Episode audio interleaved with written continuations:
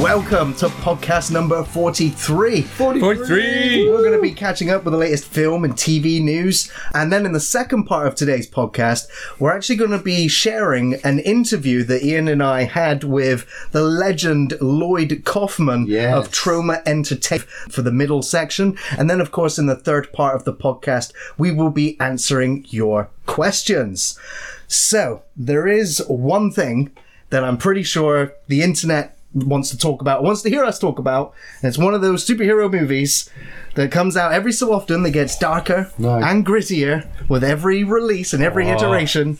Man, Morbius, I can't fucking wait. I'm right. Oh my God. Vampires in Marvel. No, no, no. Wait, No, the Batman. Oh shit! Yeah, No forgot about Sony that. okay. Well, I did notice some dude has asked us about it in the questions. So, d- Yeah. do we want to do it now, or do you want to wait? For Let's the do it. Let's do it now. Do it now. I want to hear it now. So, shall I go it? first? I've seen it. Yeah, I've seen it. I only Seen it? just saw it on Wednesday. Wiki did. Fuck and I, I'm not going to go. I told you, I'm not going to go and spend three hours in the cinema. I, lo- I watching just love how we had a Batman- conversation just for the podcast. Like, how many Resident Evils did you see in the cinema? And I'm like, Right. fucking none of them. Ian, you've got it the wrong way around. I know, I know, I know, but come on, like, how good was it? How visual? I'll let you go first. Sir. Okay.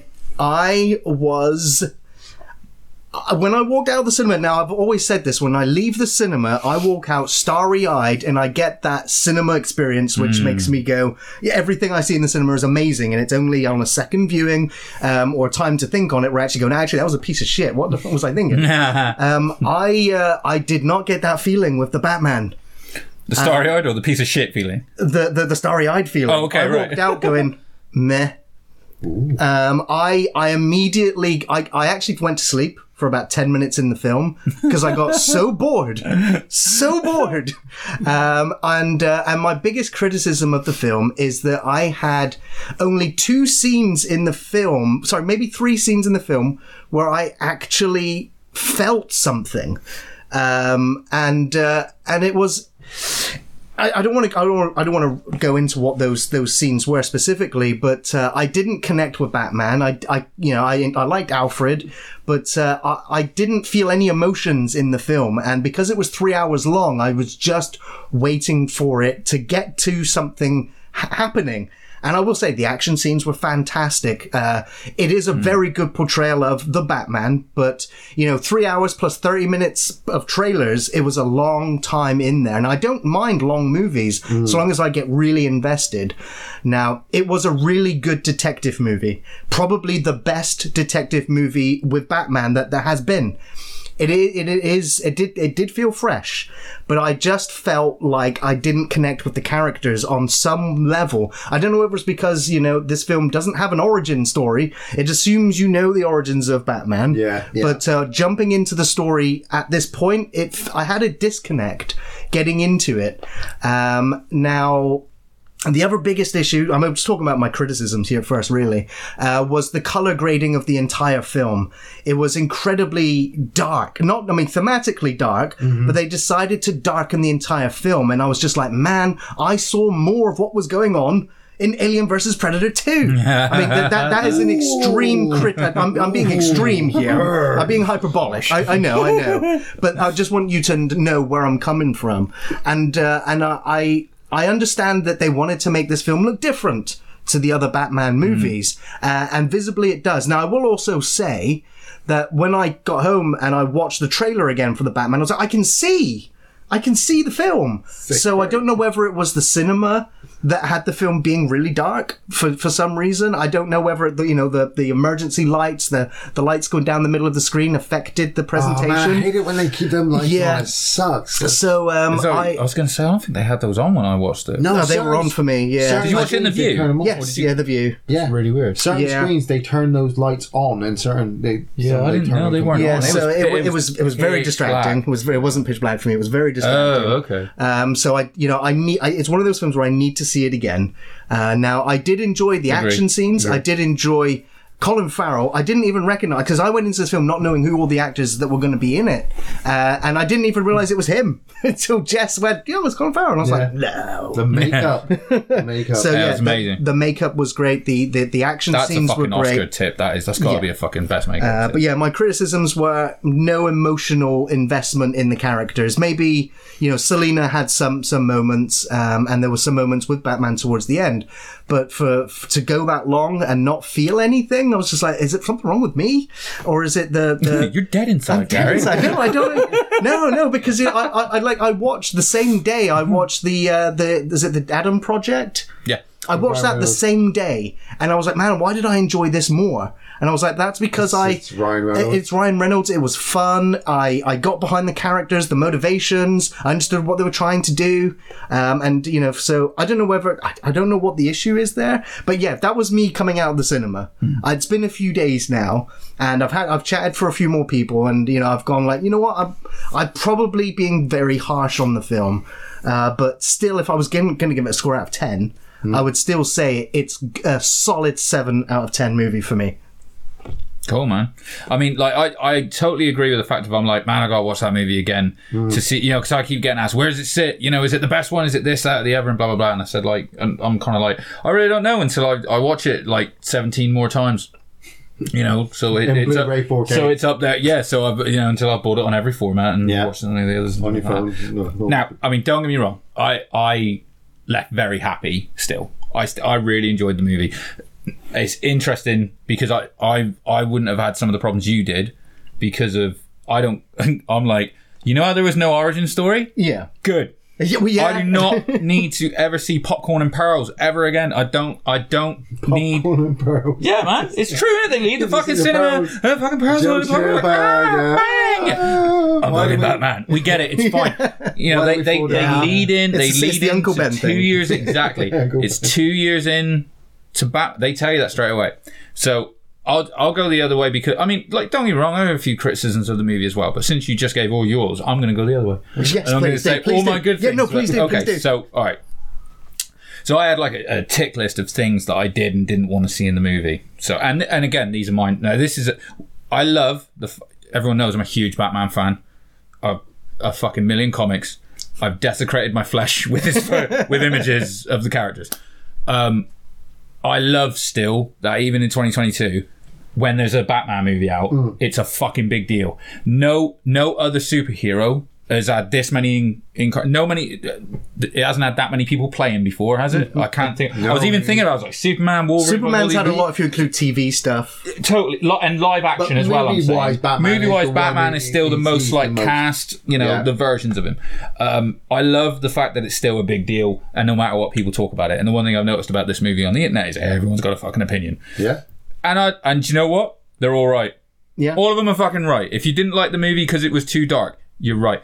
I but I do have some counterpoints that I would just say. So first of all, the movie. Uh, I don't. I'm not going to spoil it too much, but he start he fucking narrates what he's doing, and I damn near took the head off the guy sat in front of me. I was so happy because I nearly kicked him. I liked that because it Because added that's to the the fucking noir comic, story. dude. I can literally pull any comic off the fucking shelf, flip it open, and go. The little "Look, corner section He's where fucking talking." talking. He's like, I've been following fucking Yeah. Two Face for nine days. He's did this. He's done that, and you even see him writing in what is essentially the fucking black case, Which he you does see do in- writing in, in- his in- diary. So exactly, I like. Okay, fucking Batman Returns. Michael Keaton right at the end, bless him, rips his rubber mask off. Where's that fucking eye makeup gone?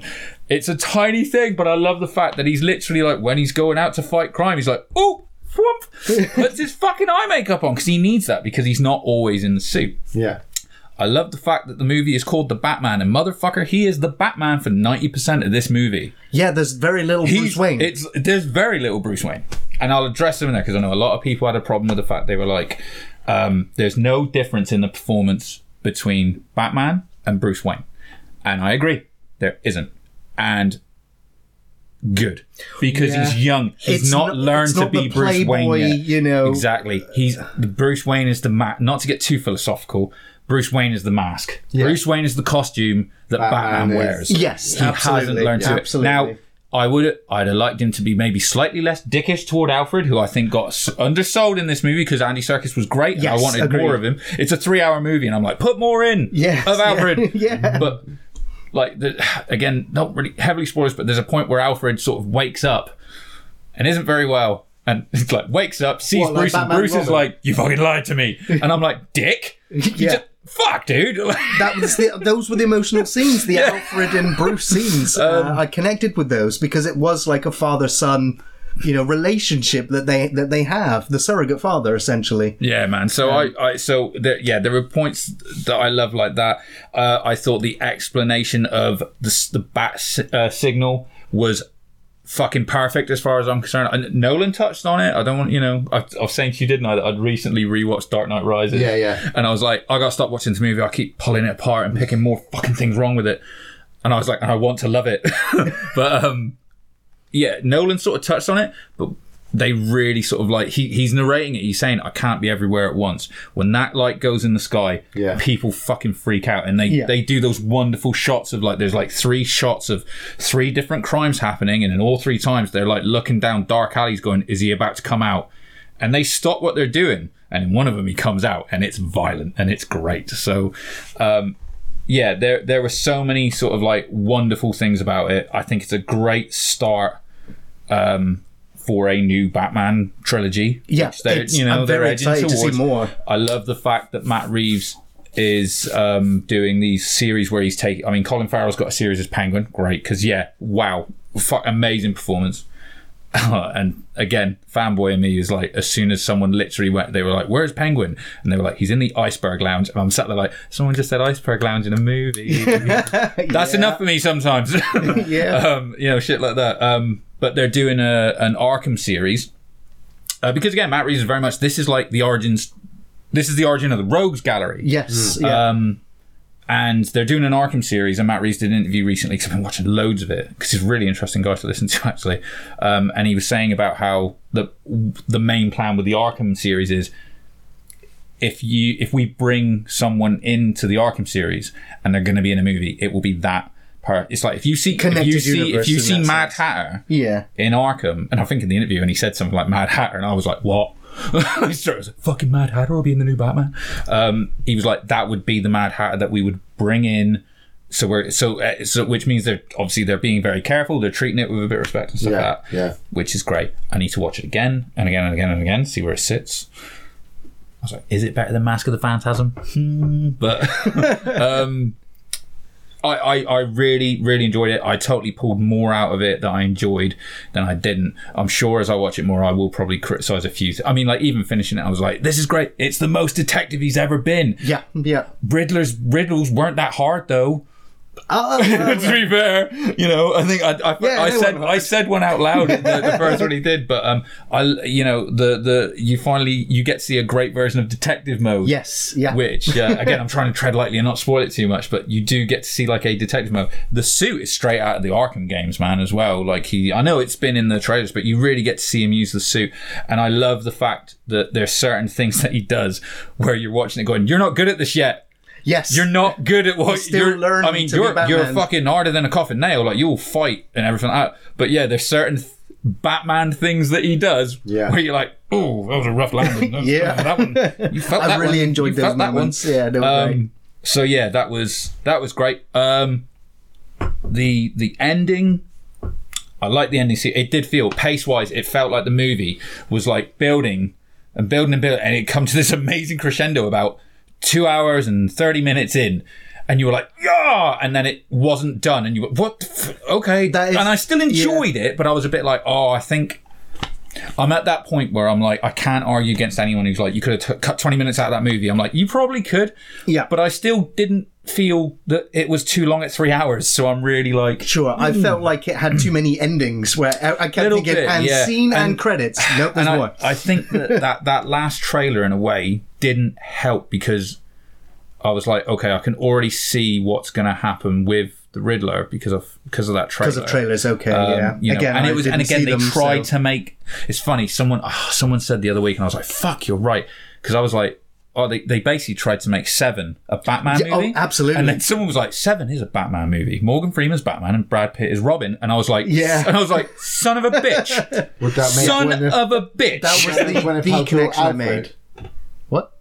What? Um, Gwyneth Paltrow. I'm like, who gets, who If gets their Brad- head? if Brad- yeah. I was like, who gets their head cut off? Spoilers. If Brad, Um, Pitt's, if Brad Pitt's Robin, yeah. Why Yeah, not? I, But- I was definitely thinking of Seven while I Eh, was yeah, watching it's it. got those Beca- again, because of the grimy look of Gotham. and I do. He's finished his tournament. Sorry. Um, I. Yeah, yeah. I mean, again, they they brought the they brought Gotham to life in a wonderful way. Um, so I, I, I totally way more positives. Totally enjoyed it. Yeah. We'll continue to enjoy it. Um, but it's a it's a lot. It's a lot to dismantle in one go. But I but I honestly think it's the best. The best real interpretation of Batman, and I'm going to catch stick for that because they're like, no, Nolan, Nolan. It's like, no, it's still very much a real guy being Batman. Where Val like, Kilmer. Val Kilmer was up there. William, what did you think of the Wikipedia's description of the Batman? Was it was it good? I, well, I mean, Was I, it three hours long? Well, yeah, it was shorter three fucking hours read through it in 20 minutes. What's everyone talking about? Obviously, when I read it, when I read it few- through, I I not watched the trailers myself, so I didn't actually have the visuals to go along with it. But you you did get. I got the impression with the Riddler character, like he w- in this one they were trying to go with the Joker version of it. He, you know, the, Riddler is a maniac. You know, he's insane, and obviously we need the Batman to obviously chase him down because obviously what you said it was like a, a seven movie. You know, this guy. We need somebody. Yeah. We Yeah. need, need somebody unhinged like Batman to take down this guy who Well, is not, unhinged. no, because I mean, the, the and again, great bit of like sort of storytelling uh, uh, to put them where they are is he's got one ally in got in the Gotham City Police Department. That's Gordon. If you don't have Gordon, he ain't got dick. Yeah. So it's not so much that they need him. I'd, I'd say it's almost like saying they begrudgingly accept his help. They kind of don't at any point in the movie, really. It's, it's, it also felt like three hours was just too much for just this one Batman movie. You have to watch it I know. to decide that, though. That's why I'm going to wait until it Yeah. comes out on DVD because I can watch it at home. I can pause it. I can ingest it. Yeah, what I've totally. just seen. Yeah. I already. I already. It's, kind, it's like the Justice League thing, right? When it's Yeah. like four hours, it's like you don't have to watch it in four fucking no, hours. that's it. I, I already know I'm really going to enjoy it because it's a Batman movie. They're hitting all the notes that I need to see, all the darkness, all the grittiness. You know, just him beating the crap out of people. The way you guys describe the fact that he's ninety percent Batman in this, and Bruce Wayne only a little bit. Um, well, Volume volume, bit low. Um, well, I'll just speak louder, guys. Like, uh, Oh, thanks everyone. it's, it's nice that actually Robert Pattinson got this chance to play Batman Yeah. and not actually have to put out his Bruce Wayne. Where now, if they brought in a sequel, would we actually have more Bruce Wayne? yeah, I'd. I'd really hope that they expand on that and that we have more. We see that I that I performance actually, develop. I don't actually think they need to do that because we already had that with Nolan, with Christian Bale. yeah, but no, but you, like you're saying, is you, you would expect you would Bruce expect to see that change. You know, Yeah, but you, do you not just want to see, you know, Robert um, Robert Pattinson actually just like train more, put on that suit, and just beat the crap out of just like uh, what was the comic book where the city gets taken out? No Man's Land, which they kind of. Um, Because they because This- they something it in. happens in this movie Yeah, that yeah. actually goes No, No that. Man's Land in the comics was there was a there was a huge earthquake in Gotham and it basically tur- they, again they kind of did it in Dark Knight Rises where it turned into a fucking escape from so New York. Just go with that. Go with more pushing that. Do you really want the relationship with Catwoman? I can always take it or leave it, but it's always a great um in all of the books, man. It's always a great um you know back and forth and. Uh, they really pushed it heavily in the last few years in the comics, actually. Um, Yeah. But and but also, I thought that those two were great together. I thought They- that yeah, Zoe Kravitz was great. yeah, they were great. There, there was actually a real like it sounds really funny because there's not a lot of Levy in this movie, but they had one of the funniest fucking scenes together actually, where like she thinks he's about to do something and he does. It's yeah. It's, I was like, I was watching, I was like, that was Nice. actually way funnier than it needed to be. but um, yeah, I, I would like to see it more. I, but I'd also, do you know what? I wouldn't have a problem where you know Catwoman kind of takes off for most of the next movie, maybe and stuff. Yeah. Um, they, they've got that wonderful place to go where it's like they've started him really young and they can, you know, they can age him up. Um, in the next, in Well, the that's next it. one, if the films you know? if films take a while to obviously produce, and Robert Pattinson gets older as he goes, just That's fine. doing At least do tend to happen. That yeah. would Yeah. work. That would work. Again, though, I'd like you know, I'd like to see more. I'd like to give Colin Farrell more as Penguin. Yeah. I'd like to see more Andy Serkis as Alfred because that was very good. You know what I mean? Um, I, uh, I I feel like the Riddler, as much as I like the Riddler and everything like that. But I'm like, I'm kind of like, we can put that one. I think we can put that one to the side now. And bring in a new main sort My- of my- one of my other Court of Owls with- is the way I want to go. I was I was very excited because I knew who was playing the Riddler in this one, Paul Dano. yeah. And see now, I've not seen yeah. Anything with him in. Okay, Oh, so there will be blood, is which Yeah, you I've know, I did it, just yeah. just before And uh, Little Batman came Sunshine. out, and uh, Oh so shit! No, I I, was have seen it. You're right. He. Yeah. in I was very Yeah. excited to see Sunshine. what he could do with the character. He's only got 10, 15 minutes of screen time, Hmm. so I was like, like this is the major antagonist of the movie, and we don't get much time with him, and But- and because he's very expressive. He wears a mask the entire time as well, so it's just But when Yeah. you say not much waste. screen time, uh, but Batman's investigating him, Yeah. does it? Did you want to see more Paul Dano? Yes, I or, did. Or, Yeah. or were you supposed to just get the Riddler? Look, for in this instance, movie? Heath Ledger's So when- Joker. You got lots of Yeah, the yeah, Joker. yeah, yeah. In this one, you don't get a lot of the Riddler. Well, that's you feel his presence because everything about the film is about figuring out what he's That's trying to what do. I was worried about. Like I said, I only wicked it. I was worried they were trying to make the Riddler the new Heath Ledger's Joker by making him the new anarchist No, that I- I has to wouldn't go think after. so. N- But That opening scene though is great. if he's with him. not, then Like, that's good really because- great. Actually, Scott actually made me jump. There was there was a fucking jump scare in the first minute. I was like, "Oh shit!" I was like, "All right, is this what we're doing?" Bastard, if got me. he's not, then then he is better off making the, the Riddler unique for this movie, mm-hmm. um, Maybe it'll be an art. and then maybe get more. Yeah. Obviously, yeah. But um. Dave is right in the chat that Peacemaker needs to be in the sequel. Naturally. Right. But then Yeah. I now Oh, think that God. Peacemaker should be in every DC thing ever. yeah, he's yeah, he's he's, the, he's um, Deadpool for DC. Totally. Well, uh, anything else that you guys want to talk about? Anything uh, to catch up with? All right, We, we, all right. we played Die Hard. Uh, yeah, oh yeah, we, we played Die Hard board game. Um, Fucking great. We, um, well, we had to we had to jimmy some of the things. Yeah, we had to figure it out. Like we had to figure it out, and then obviously the jump towards the end. I did jump off the roof just as you were about to blow the roof, and then realized. Oh, wait, that- you were McClane? He was I was McClane. playing and had to work out a whole card deck of trying to defeat his terrorist guys. Um, we had our own objectives to do. Yeah, like I mean, you, I mean, so like McClane is kind of doing point, like each act is based on something in the film, and then the thieves are trying to basically just slow you down to get enough time where I've got to Yeah. open the locks on the thing. Yeah, so, and I've got to try and yeah. stop him before he can do that. and but I can't open the last one till the last act. So it's kind of like, uh, I do, do I try and stop him here, or do I try and make sure? Because if I haven't got enough locks open and stuff, Once you jump off the roof, no right to be that tactical in a you way. should have to just shoot Hans, but you have to go through this whole combat system where Hans is invincible, and you have to knock them out the window. And Andy just went, "Haha, I'm going to blow up the roof," and blew up the roof. So the terrorist won. Um, we thought you'd won it at first. Yeah, well, I because just we thought I misread just had the rules. jump I through was like, and just shoot shoot him in the fucking face. I was like, shit, that was in the really, face, you know? that was way too easy. And then when the rules, like, Shot oh no, fucking it's dead. way harder than that. But um, Um, yeah, well, man, I got to talk about Welcome to Raccoon City. I watched that You- for do the you have podcast. to? Yes. yeah, we've been through yes, this I once have before to. we I know I'm started. still on the face, but I'm, go- I'm, I'm going with it, man. How do you make a, a fucking Resident Evil movie without Barry Burton? You don't. You know, you do obviously because I watched it. You know, they. How do you have? How do you have a, a, a Resident Evil movie where Leon is a pussy?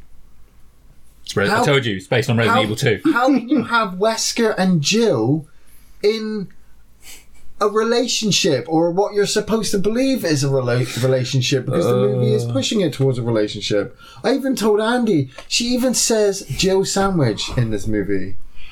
Like, say what you want about the Paul Anderson. Movies. I couldn't even fake it. I was gonna. I wanted to wind you up, be like, "That's great, right?" I was like, "Can't even do it. Can't even do it. Can't even bring myself to do it." The, the Paul Anderson fucked. movies were bad, but they weren't like we said they were insulting, but then we watched this and how insulting was. Welcome to Oh, turns out they were masterpieces. that's that's how it feels like after a while. Well, I keep know. asking, why is this I so was- fucking hard? I, I don't Why is- know why why, is it's it so fucking like, I hard? just give me give me the Resident Evil franchise movie rights. I'm going.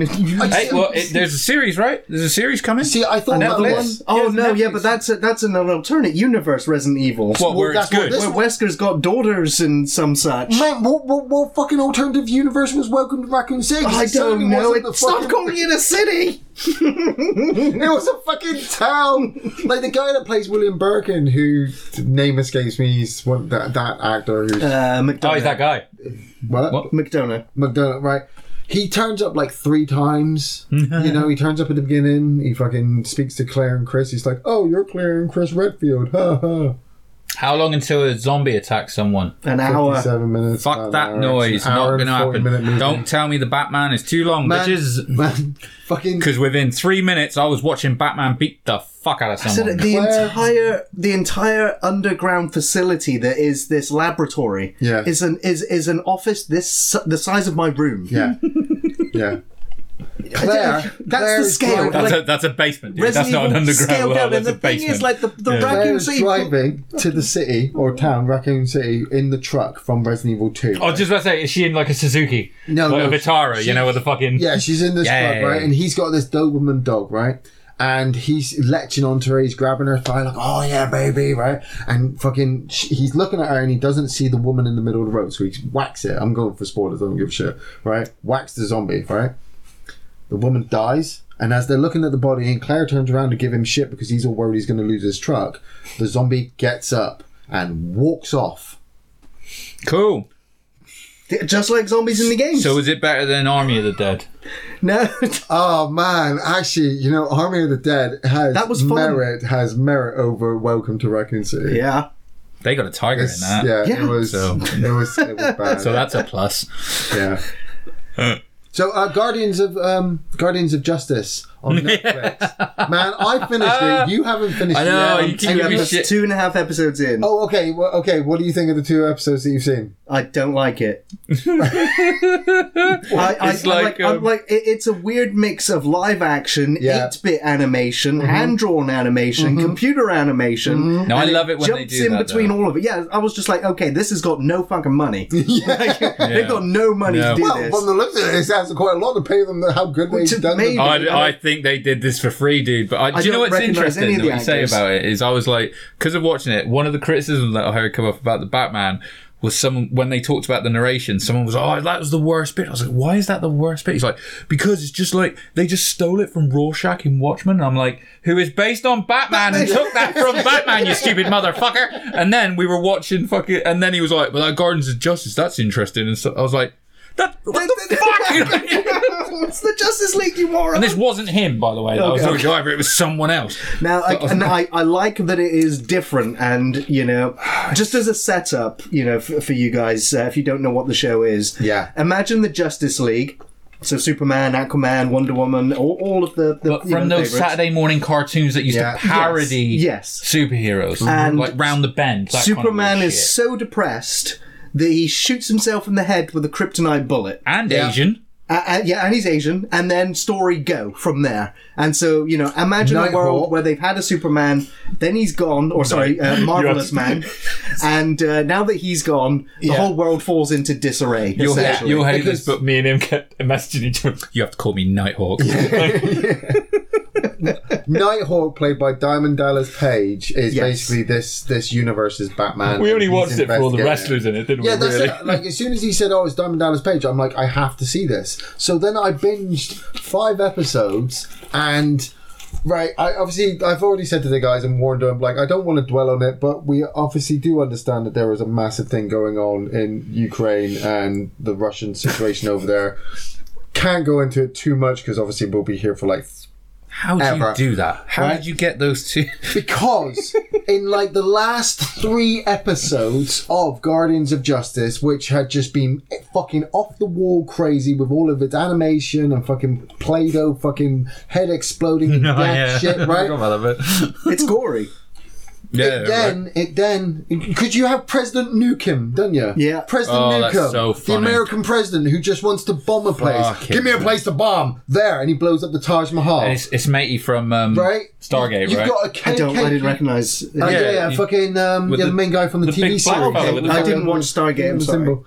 Um, you've got this KKK fucking symbol, the fucking uh, Sons of Anubis, who are planning on taking over the world. And at the same time, you've got the Russians Hmm. reminded me of who are getting nervous and are wanting to drop the bomb. And I'm like, I'm, I'm watching this, I'm watching the news. I'm like, what the fuck? All I've got is He's starting to cross. yeah, all I've got is DDP to save me, and like, I mean, you you didn't mind about spoilers, but do you want? Are you gonna finish it, or do you yeah, want me to I'll, spoil I'll it for you? watch it eventually. Yeah, Because man, because it's weird I enough. I hope want it to ends see. with a group yoga session and it just shows gets- everyone out. It, it got. It fucked turns up. out it's just an advert for DDP yoga. It that was, would be great. It was great. I really enjoyed it. Yeah, It was fucking, fucking weird. better than Welcome to Raccoon City. Well, I mean, I've Town. no doubt. Fucking town. I, um, Welcome to Raccoon. Oh, dude, I watched um, oh, uh, the the woman across the street from the lady in the window. Oh yeah, I warned Good job him, of yeah, remembering the title. Fuck me, I don't think that's actually right, but fuck my life. I, okay, so I watched this with my wife, with Donna, and it was like, uh, it was, it was that like, okay, we started watching it and we instantly knew like, okay, we're not enjoying this. But we had to see it through to the end to see what the fuck they were doing with it. Right. And luckily, and the only reason we could, it was eight episodes and they were like 30 minutes. So Isn't we could just get through it. from Frozen? It's Kristen from The Good Place. Oh, really? So I was like, haven't seen her since. I'll then, fucking yeah. watch this.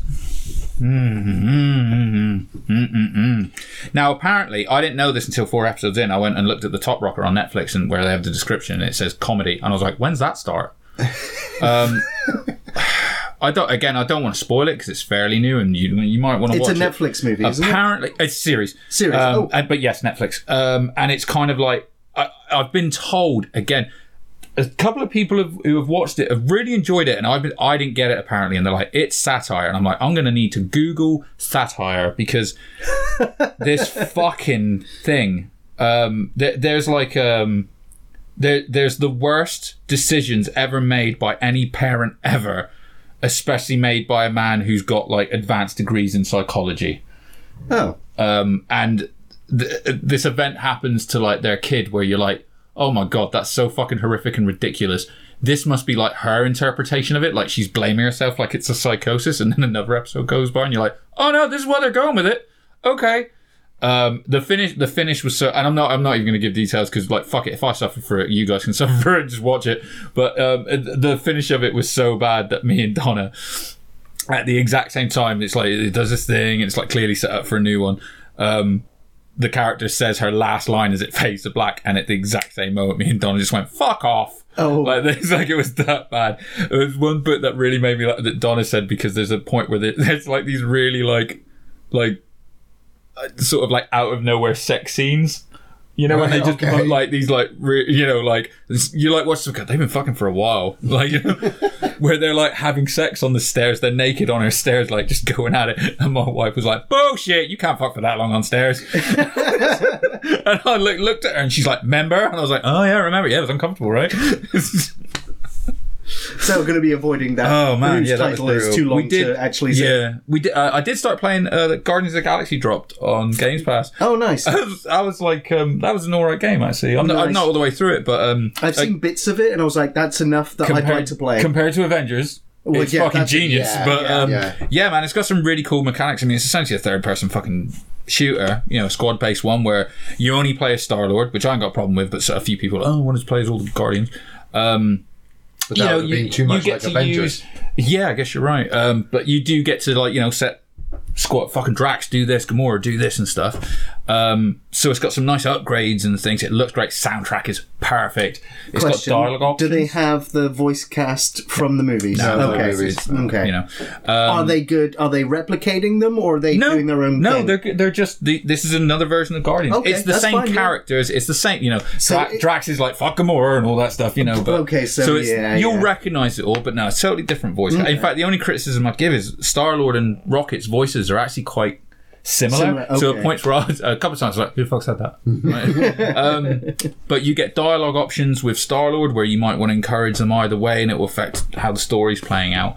Uh, but it's got a couple of really good. Um, mechanics uh, apart from sort of like you know fucking you know ultimate fucking you know things that you can do in battle but you if you die if the team gets dropped you have a huddle Oh wow! and so you see it pov from star lord yeah Right. and all the guardians gather around you and they'll start we're not going to make it we're going to die and you have to look certain keywords will appear on the screen that they're saying like it's there's no hope there's no hope you know Yeah. and then you've got to pick the right dialogue option to get a to get a better a rego. Yeah, and like if you get the right one, That's you get them all fired up, and they come back with full fucking health and everything, and it's beep, beep, That's a nice bullet hell. thing, I, I the first time you do it, you were like, awesome. And fuck ACDC's playing in the background or something like that. Okay, I'm gonna play He's sliding on his knees, slow mo, fucking shooting Yeah. the balls off of someone, you know. So yeah, it's one of those where you're playing like, this is great. Nice. I fi- I finished Miles Morales on the PS5, so I needed something else, and apparently I was just going to jump. to Another another- superhero. Yeah, well, I was going to play Mass Effect 2 because I'd done the first one. Yeah. And that dropped. I was like, well, I've got to give it a go. And within two minutes, I was like, This is what I'm I think playing they were Fleetwood Mac came on. I was like, I'm in.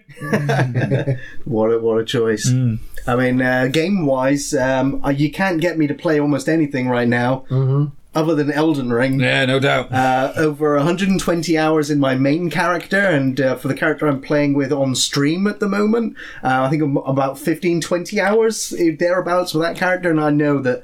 Elden Ring is going to be a game I'm going to be playing for a large part of this year, um, and if any of the others, you know, uh, Dark Souls games or anything to go by, there will probably be a, a sizable DLC or additions uh, to the game as well. But uh, it's absolutely blown me away. Like it's given me all of the visual vistas that I crave, which is cathedrals, castles, ruins. You know, day day and night cycle, weather cycles. It is absolutely lush.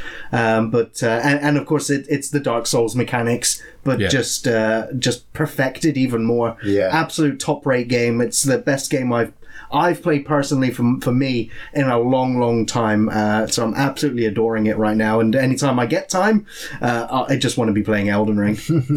Um, but uh, in terms of TV shows, uh, Star Trek Discovery, I think it's season five. Mm, I I've lost track of the numbers of the season. crazy. Uh, but uh, that you know, Star Trek Discovery, it, it's it's it's it, it, it, it's like a wavelength uh, in terms of its quality, and and it, and it peaks and it drops, it peaks and it drops. And I thought it was going to keep dropping, uh, but the last you know towards the end of the season, it was really Star Trekky, um, and I really enjoyed that. Uh, Star Trek Picard season two, Star Trek Picard was an absolute atrocity. It was. A betrayal of Star Trek. It was a betrayal of the character Betrayal!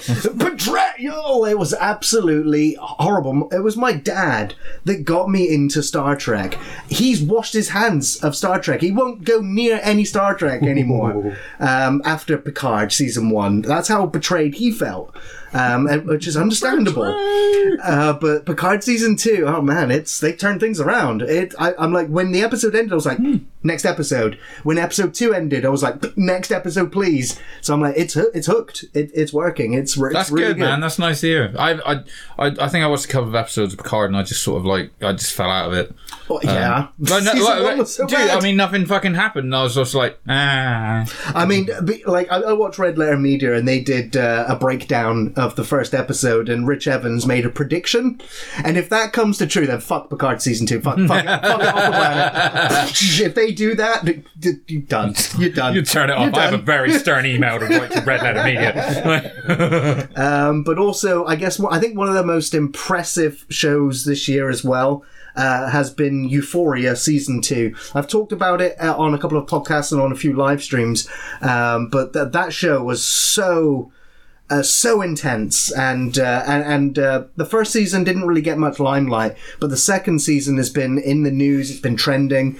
You know, it's it's brought up all of the debates the about skins. No, about, it's about 'cause of dr- the drug Daniel, right? addiction, and whether the show's glorifying it or or is but you know it's very anti uh, drugs, uh, drug abuse and drug addiction. Uh, beautifully acted. Yes, there's there's lots of nudity and there's there, but there's lots of violence and there's lots of drug use, but there's the characters You have in my there. attention. Yes, yes, they are all you know like hyper hyper stylized versions of real people um, but uh, but the drama that comes forward Order. is absolutely yeah it, it- yeah I, I- I get emotional with every episode and it, it's been absolutely great and I can't wait to see uh, more from this writing team, these actors, this show, uh, and it's not normally a show that I would ever like go to watch, um, but uh, it, it's absolutely uh, fantastic. Sweet. Yeah. I'll probably watch it at some point. Nice, nice. that Zendaya girl. Like, oh, that's she's why good. it's got so much hype Yeah, no, at the minute because she's, she's, good, but um, you, she's, She's in a lot right now. She's yeah. like a Dune, female Spider-Man, Sam, this. Wor- Sam Worthington to me at the moment. She, she she just appears to be in everything, or they're trying to sell her in all these different. well, they things. are. She's a big And- name at the moment. and so- she's doing well. But I can only take so It's, kind- much. it's, it's kind of like how Tom Holland is also, you know, he's had his Yeah. Uncharted movie, and now the other week they were like, he's going to be in um uh, God of War series, and I was like, no, and I went, oh, cool, what? They're going to have him as Atreus, and they were like, no, Kratos. I was like, what? what the fuck? Like, no, it's a Sony No, movie, right? It's going to be a fucking well, of course Sony it's a movie. Sony movie, Man, but I'm not. I'm, like, I'm someone done. online like, well, who would you cast as Kratos? I was like, Triple H in a heartbeat. Fuck it, have someone else do the voice. Don't matter. The fucking guy. He doesn't even need to fucking act. Sons of Anarchy, fucking Opie, just stick a beard on him, shave his fucking head. And that could work. Beta. That could work. But yeah, it just made me laugh when they said about it, and I was like, "Oh yeah." more Sony I was like, movies. "Man, Tom Holland is like, you know, the young Atreus, or even because of like God of War Two, where they're going to age him up a little bit." I'm like, "Fuck yeah, that would work." No, it's Kratos. Get the fuck out! Like, and I uh, like Tom Holland, you know. Yeah, yeah. But I was like, "No." Alrighty, let's get into the news, shall we? Now, uh, there's always. Um, Oh yeah, let's do this. It's going to hurt. yeah, this, I'm, I'm sorry, guys. You always Uh, got to get a star out But uh, we, we always like to celebrate um, those celebrities or those in the media that have inspired us or brought characters to life that we've uh, cherished and loved in, in that media. In our so, defense, we don't actually aim to do this. It fucking happens. well, uh, it's life, isn't it? So, of course. So, uh, It's, ki- it's because like, who fucking died this month? Yeah. it's bad, but it's true. It's is, but we like to, we don't want to go down on it. We want to celebrate Yes, what they brought yes. to the Hell screen yeah. to us. Oh yeah. Um, and so we're going to talk about the WWE two-time Hall of Famer Scott Hall, known as Razor Ramon, Razor who uh, passed away at the age of 63. Uh, his nickname became the Bad Guy, and his catchphrase was "Say hello." To the bad guy, which was inspired Hey, by Al Pacino's Tony. Montana Scarface. Yeah. Um, uh, Scott left the WWF at the time in '96 and joined WCW, and he co-founded the uh, NWO, the New World Order, with Hulk Hogan and Kevin Nash. Uh, Scott was a WWF Intercontinental Champion four times, and he won the WCW United States Heavyweight Championship twice, and he was a nine-time WCW World Tag Team Champion Damn, and uh, I uh, obviously I when I got back into the WWF, uh, he had already moved on to the Yeah. WCW, and Yeah. I didn't really follow that show, so I was only made aware when he came over. But I know you guys knew of him. Man, it, Yeah, like it doesn't get any easier. I said to somebody uh, that uh, in work who's a massive wrestling fan, and obviously when it was announced during the week, like remember when Owen Hart died? Yeah, it fucking hurt because it was like so sudden. With Scott Hall, we kind of knew a couple of days before, uh, but it was just literally announced through Kevin Nash's Instagram, like the family are going to be getting together and they're going to be switching off his machine. So it was like, oh, this is done. You know, yeah, it's like, weird, man. You like don't, I have to get used Sounds to. funny, but we don't normally get a lot of notice when wrestlers die, do we? It's, that's, that's it. it's that's normally it. a shock, And then then it happened, and I just, you know, uh, like I know I'm an old man, fucking almost forty, fucking talking about a wrestling, you know, guy that I fucking loved for a couple of but years. back in our day, yeah, but as soon as he passed, I went back and watched his matches, Mm. and I'm just like, this is like watching, you know, like a rock singer or a fucking badass actor go out and do their thing. You know, he was there in the middle of Madison Square Gardens, you know, fucking surrounded by like 300,000 people, screaming his name, playing it. Like, the guy literally walked down the fucking aisle and flicked his hair, and Oh, everyone was a rock went! Yeah. You know, he was a fucking. And then Dude he'd was go a out and rock get star. fucking wasted with his buddies and they drink and drive to the next town and there was a there was a part where like obviously he was gonna die so then he got with DDP and Diamond Dallas Page helped him with the yoga and he started to get off the drink and the drugs because Yeah. obviously he'd been fucking been partying all his life and so he lived for fucking 10 15 years longer than Well, that- he really should have yeah, I mean, it was it was it was part of the resurrection of Jake Snake documentary, wasn't it? Is it was Jake and Scott Hall who both went through it in the in DDP's crib and everything like that. Which yeah, it was amazing as, as a fan to see. So I, I mean, I loved him when I was a kid as Razor Ramon. Obviously, I was like totally starry eyed with him because he was he he looked and he had such a good look. I mean, he's Yeah. he's famed for being like the the best wrestler that was never a world champion yeah but also he he didn't need it, you know. And I've I've loved I've said before I absolutely loved watching uh, what's called shoot interviews, you know, uh, with with wrestlers who talk about you know their their real life experiences, and him and Kevin Nash do the best shoot interviews, man. And Yeah. you know, he he's he he's always he's talked about and, and again yeah the, the guy had his demons and um, he pissed a bunch of people off at times and stuff but then there's been such an outpouring of sort of um, support and wonderful stories about him saying about what a selfless wrestler he was I went back and watched matches with him and I mean I'd, I'd recommend to anyone. There's there's some classic matches. Everyone always jumps to uh, Shawn Michaels and him in the ladder match at WrestleMania 10 fuck yeah watch that match. It's a great match. It's a great ladder match. Um, you know but the um, the one that always sticks out to me is from a random Raw show in '93 where it's Razor versus a jobber called called the Kid, Oh, Who- fucking Sean Waltman. Sean Waltman, Sean who Waltman. would go on to be X Pac. And again, this is a tiny, you know, sh- fucking Scott Hall was a big dude. He's throwing the kid around one side of the ring to the other, and the kid, he, he's in the corner. Scott Hall runs in. Kid gets out of the way, bang, hits himself in the turnbuckle. He's all like this, and the kid goes up on the top and he does a moonsault. This was '93. People didn't backflip off of the fucking top, rope. and he pinned him in the middle of the ring. And obviously, it was a huge thing, and like you know, he ran out and it set him on that Yeah. career path. And that the, that only comes about. No one at that size, that kind of guy at the at where he was in card, would dare risk that to be pinned by a guy that size.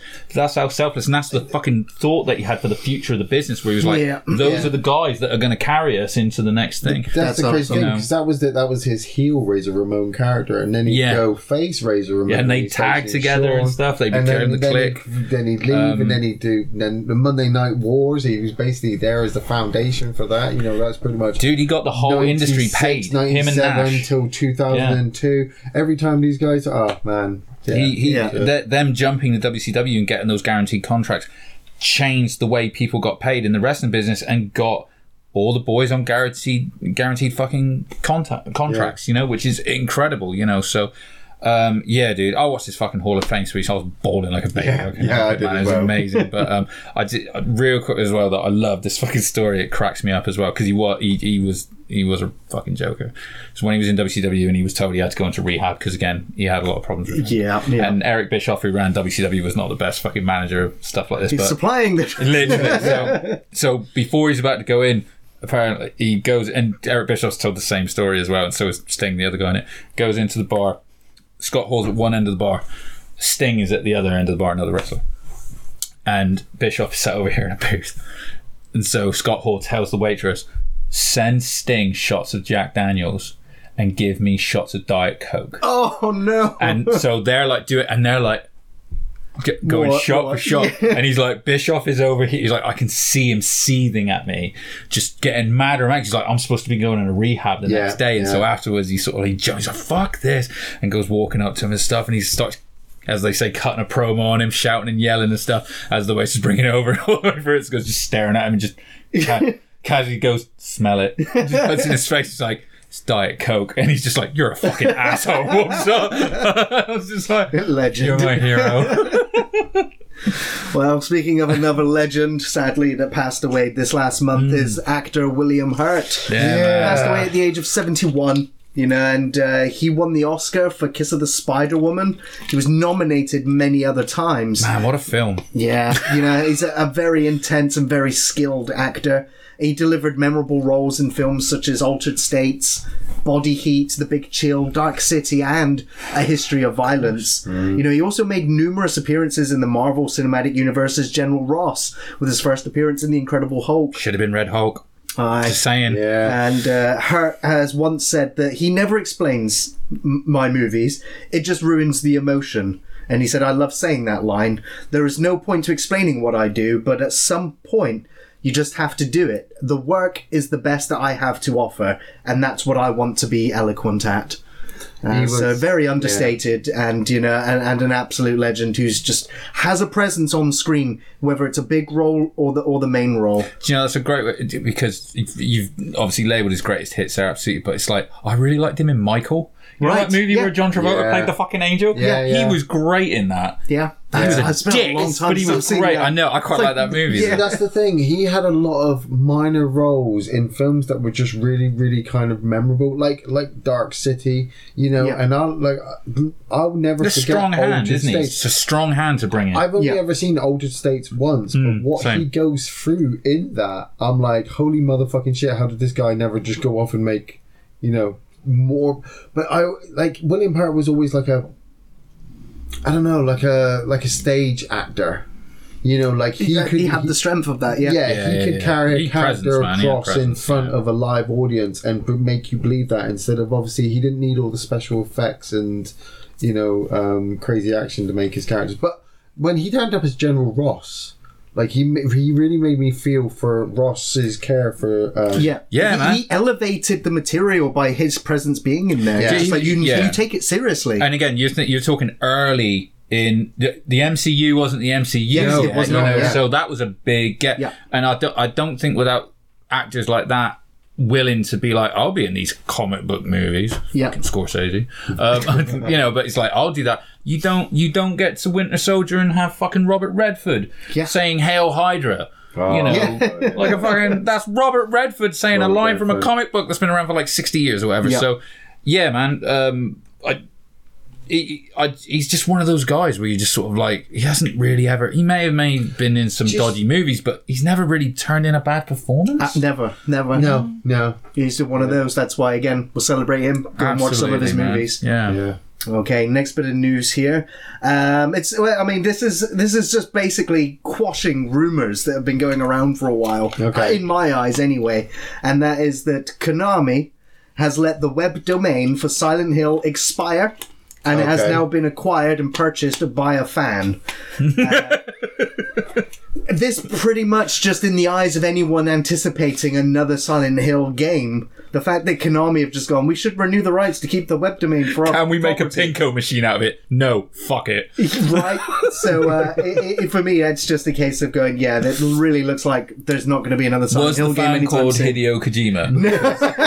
In that case, We don't. The thing, the thing is, the moment the web domain Might was have a good trailer purchased, for you. um, the uh, it was a quote from. Uh, I think it's I can't remember. It's uh, the, the guy who created Pinhead. It was basically uh, a Pinhead Pyramid Head. I was going to say put, a, put a quote put a quote on the top of the page. So basically, just changed a few things and just nothing's changed, other than the Konami doesn't own it anymore, and they won't apparently. So wait did they They've don't, no, they don't own you the web page Of- of the official Silent Hill but website, they yeah. still own they own Silent Hill, the property, still I mean, the they, game. they can still yeah. make a game. Yeah, but know. they just won't. They just they'll won't have be to able make to. another web space. Yeah. Yeah no it's sorry just Yeah, but uh, it just seems you know it's just because everyone keeps going. Is there going to be another Silent Hill game? There's probably there's probably going to be one, but that there just goes. Looks like Konami Konami's doesn't like, care, no. or Konami forgot it exists. computer says no yeah, yeah. what's a web page Dude, yeah, but that's the thing. Shit lapses, and sometimes people get it because they, Yeah. you know, Well, in the live chat right now, apparently Konami just recently trademarked again Silent Hill. Ah, yeah. So it, Because- because okay, that let the rumors continue. That's it, because that expired. They're like, oh shit, somebody's. Yeah, do you know what? And that's another good point someone's just made there. It's like, I am shocked that they haven't at least jumped on the, well, fuck it. If you're going to remake Resident Evil, Yeah, I'm yeah, just yeah. going to remake Silent Hill as well. That's a really good point. Although, again, you say that, it's like a no brainer. I'm like, where's my Dino Crisis remake? Wow, oh, well, Capcom are teasing the hell out of people this year. Yeah, they've been teasing me for like the last 15 years with that shit. Yeah, I, I always Don't remake the third one. That's- Jurassic Park's a big thing again. Like Yeah. dinosaurs. Let's should shoot be a big thing dinosaurs! again. Come on! Do you know what Sony should make? They should make a Dino Crisis movie. I mean, why not? Next in the news of, of horror franchises that run out of ideas, where do they go next? In space. Space. Oh, you need to cut Tim Curry in. Yes. Space. the Amityville horror franchise Oh, man. that has been going from 1979 all the way up until now this year. There are only officially 10 movies in, in the actual saga of the Amityville house, but there are actually 40 plus movies with Amityville in the title, including Zombies in the House with Amityville Uprising, Werewolves in the I, Amityville I House thought in you meant Amityville zombies in the house was the actual subtitle, like zombies in the house, like that. in the Amityville. No, I mean, th- yes, there has even been sharks in the Amityville house. What? Yes, yes, there uh, have been. Have we not seen this? I don't know. Why don't I have it on DVD? this feels like something you'll make us watch as a trailer at some point. Like, But now, the Amityville house is in space in the year 3015, outside a black hole, and it starts a galactic battle of good versus evil. Now, this is incredibly super low budget, very amateur, but it could be fun, and it's out this summer. this is what happens when fans fans purchase websites. It is. It is. It is. Silent Hill in space. It is so Thank ridiculous that uh, it it just had to be commented You upon. showed me the poster earlier. I was like, "That's funny. What fan made that?" He's like, "No, that's the No, that's movie." I was actually- like, "What? That's happening." Truly, we Uh, are. the in trailer end is out on YouTube. You can now watch the trailer for Amityville in space, and you will see how low budget. I mean, this is this is lower budget than a Troma movie. I just- okay. I hope the sharks in the basement are still there when they go in space. as and the zombies and the werewolves. And, Yeah. yeah, but it was a demon originally, wasn't it? okay, next bit of uh, of news here is uh, that The Walking Dead. It's coming to its end, uh, but there are numerous spin-offs and shows uh, trying to keep AMC afloat, I guess, because it was their flagship show for a while. Yeah. Uh, but another spin off from AMC that sees The Walking Dead now in New York City. And that gets me excited because we only got the city, really, in the first season of The Walking Dead. Yeah, it's Atlanta, wasn't it? In Atlanta, yeah. They did go back there, and, and it there was, was, a fucking cityscape great. in there was season a tank. five. it was awesome. yes, and so uh, now spoilers. I'm not going to go into any spoilers because they've already announced some cast members from The Walking Dead that will be in it. So I'm not going to mention Mm-hmm. who they are because I, I ruined that for myself. I'm like, well, in that case, they survived this show. you know what? Yeah, that's But- funny because I haven't watched it to the end. Yeah, so was- I'm not going to say like- who they are. Ah. So be careful because the news is out there. Um, but um, uh, the it's only going to be six episodes long, so about six hours of a show. And uh, the the tag for it is that Isle of the Dead will see these characters we know traveling into a post post-apocalyptic Manhattan, long cut off from the mainland. It's going to be a crumbling city filled with the dead and denizens who have made New York City their own world, uh, full of anarchy, danger, beauty, and terror. And it's due out uh, next year, 2023. Yeah. And they've got 24 hours to get the president out. Or the virus will kill him. Bum, bum, Kill him. bum, bum. Guy with an eye patch running around, machine gun. Well, speaking of zombies, still, uh, Wyrmwood Apocalypse will be arriving straight to DVD and Blu-ray Wyrmwood on May 2. 12th this year. Uh, it's a sequel to Wyrmwood Road of the Dead from 2014, which we did review. We did review. uh, a while It wasn't back, and it's an Australian zombie comedy horror with lots of road. splatter, gore, and very, very man, bizarre like characters. zombies. The uh, the sequel for this one of the wrong uh, explains that it's going to be following a soldier in a zombie infested Australian wasteland who has dedicated his life to tracking and capturing survivors for the Surgeon General in hopes of finding a cure. It's gonna be so low budget and shit, but every now and Gonna buy it on DVD, ain't you? No, no, I'm not gonna buy Well, that. it's only available on DVD. You can't see Not this gonna in buy that on. DVD. I, I will um, seek a. He's seek a nice a- piece a- of shit. Not on Ian. No, the, the next the next film I'll be buying will be the Batman. I'm not. I can't. I'm, yeah. Yeah. Meg 2. It's officially happening. They've actually got they're in, in production now. Meg 2 This The a Trench. Oh. It's gonna be I hope the released- shark punches him back this time. Next summer, August 4th is the date right now. And yes, Jason Statham will be back as uh, Jonas Taylor, the only man, the only man who has punched a megalodon in the face and lived. the sequel will also star Cliff Curtis and Sienna Guillory, Ah, Cliff who you might remember awesome. from the Resident Evil movies. Oh wait, wait, which girl? Uh, the one who played Jill Valentine. Ah, I love her. Yeah, Yeah, I know yeah. that Cliff Curtis. Yeah. Uh, this one's going to be directed by Ben Wheatley, who you might remember as the director for Kill List or Sightseers. nice. So it should have you know that air of Yes, fun to it and style to it. man, if it's if if fucking Ben Wheatley sticks to it, it's gonna be dark. Meg made a ton It of money in the make cinemas. I saw it in the cinema. right. Now I can only DVD. All the hope money. that we get more Megs and more Carnage. dog bit is so bullshit. Yes, the know. film is so fucking bullshit, and I, I watched it in the cinema and bought it on DVD, and I haven't watched it since. The dog bit is I'm like, eat that fucking kid and teach that shit parent a lesson. Jaws Right. two. That's, that, is, that's the terrible Man. person I am. the fucking Meg is so bad. That's why I love Jaws two. Jaws two is oh, amazing.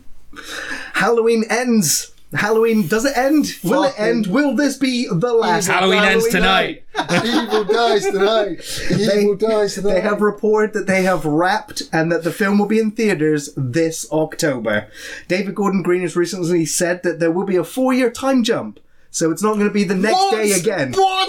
A Fuck four-year off. time jump Wait, so between. he, It's gonna be it's gonna be in space, isn't it? It's gonna be in space. so he fucking kills Laurie's daughter Yeah. in the house Yeah. and does what for four years?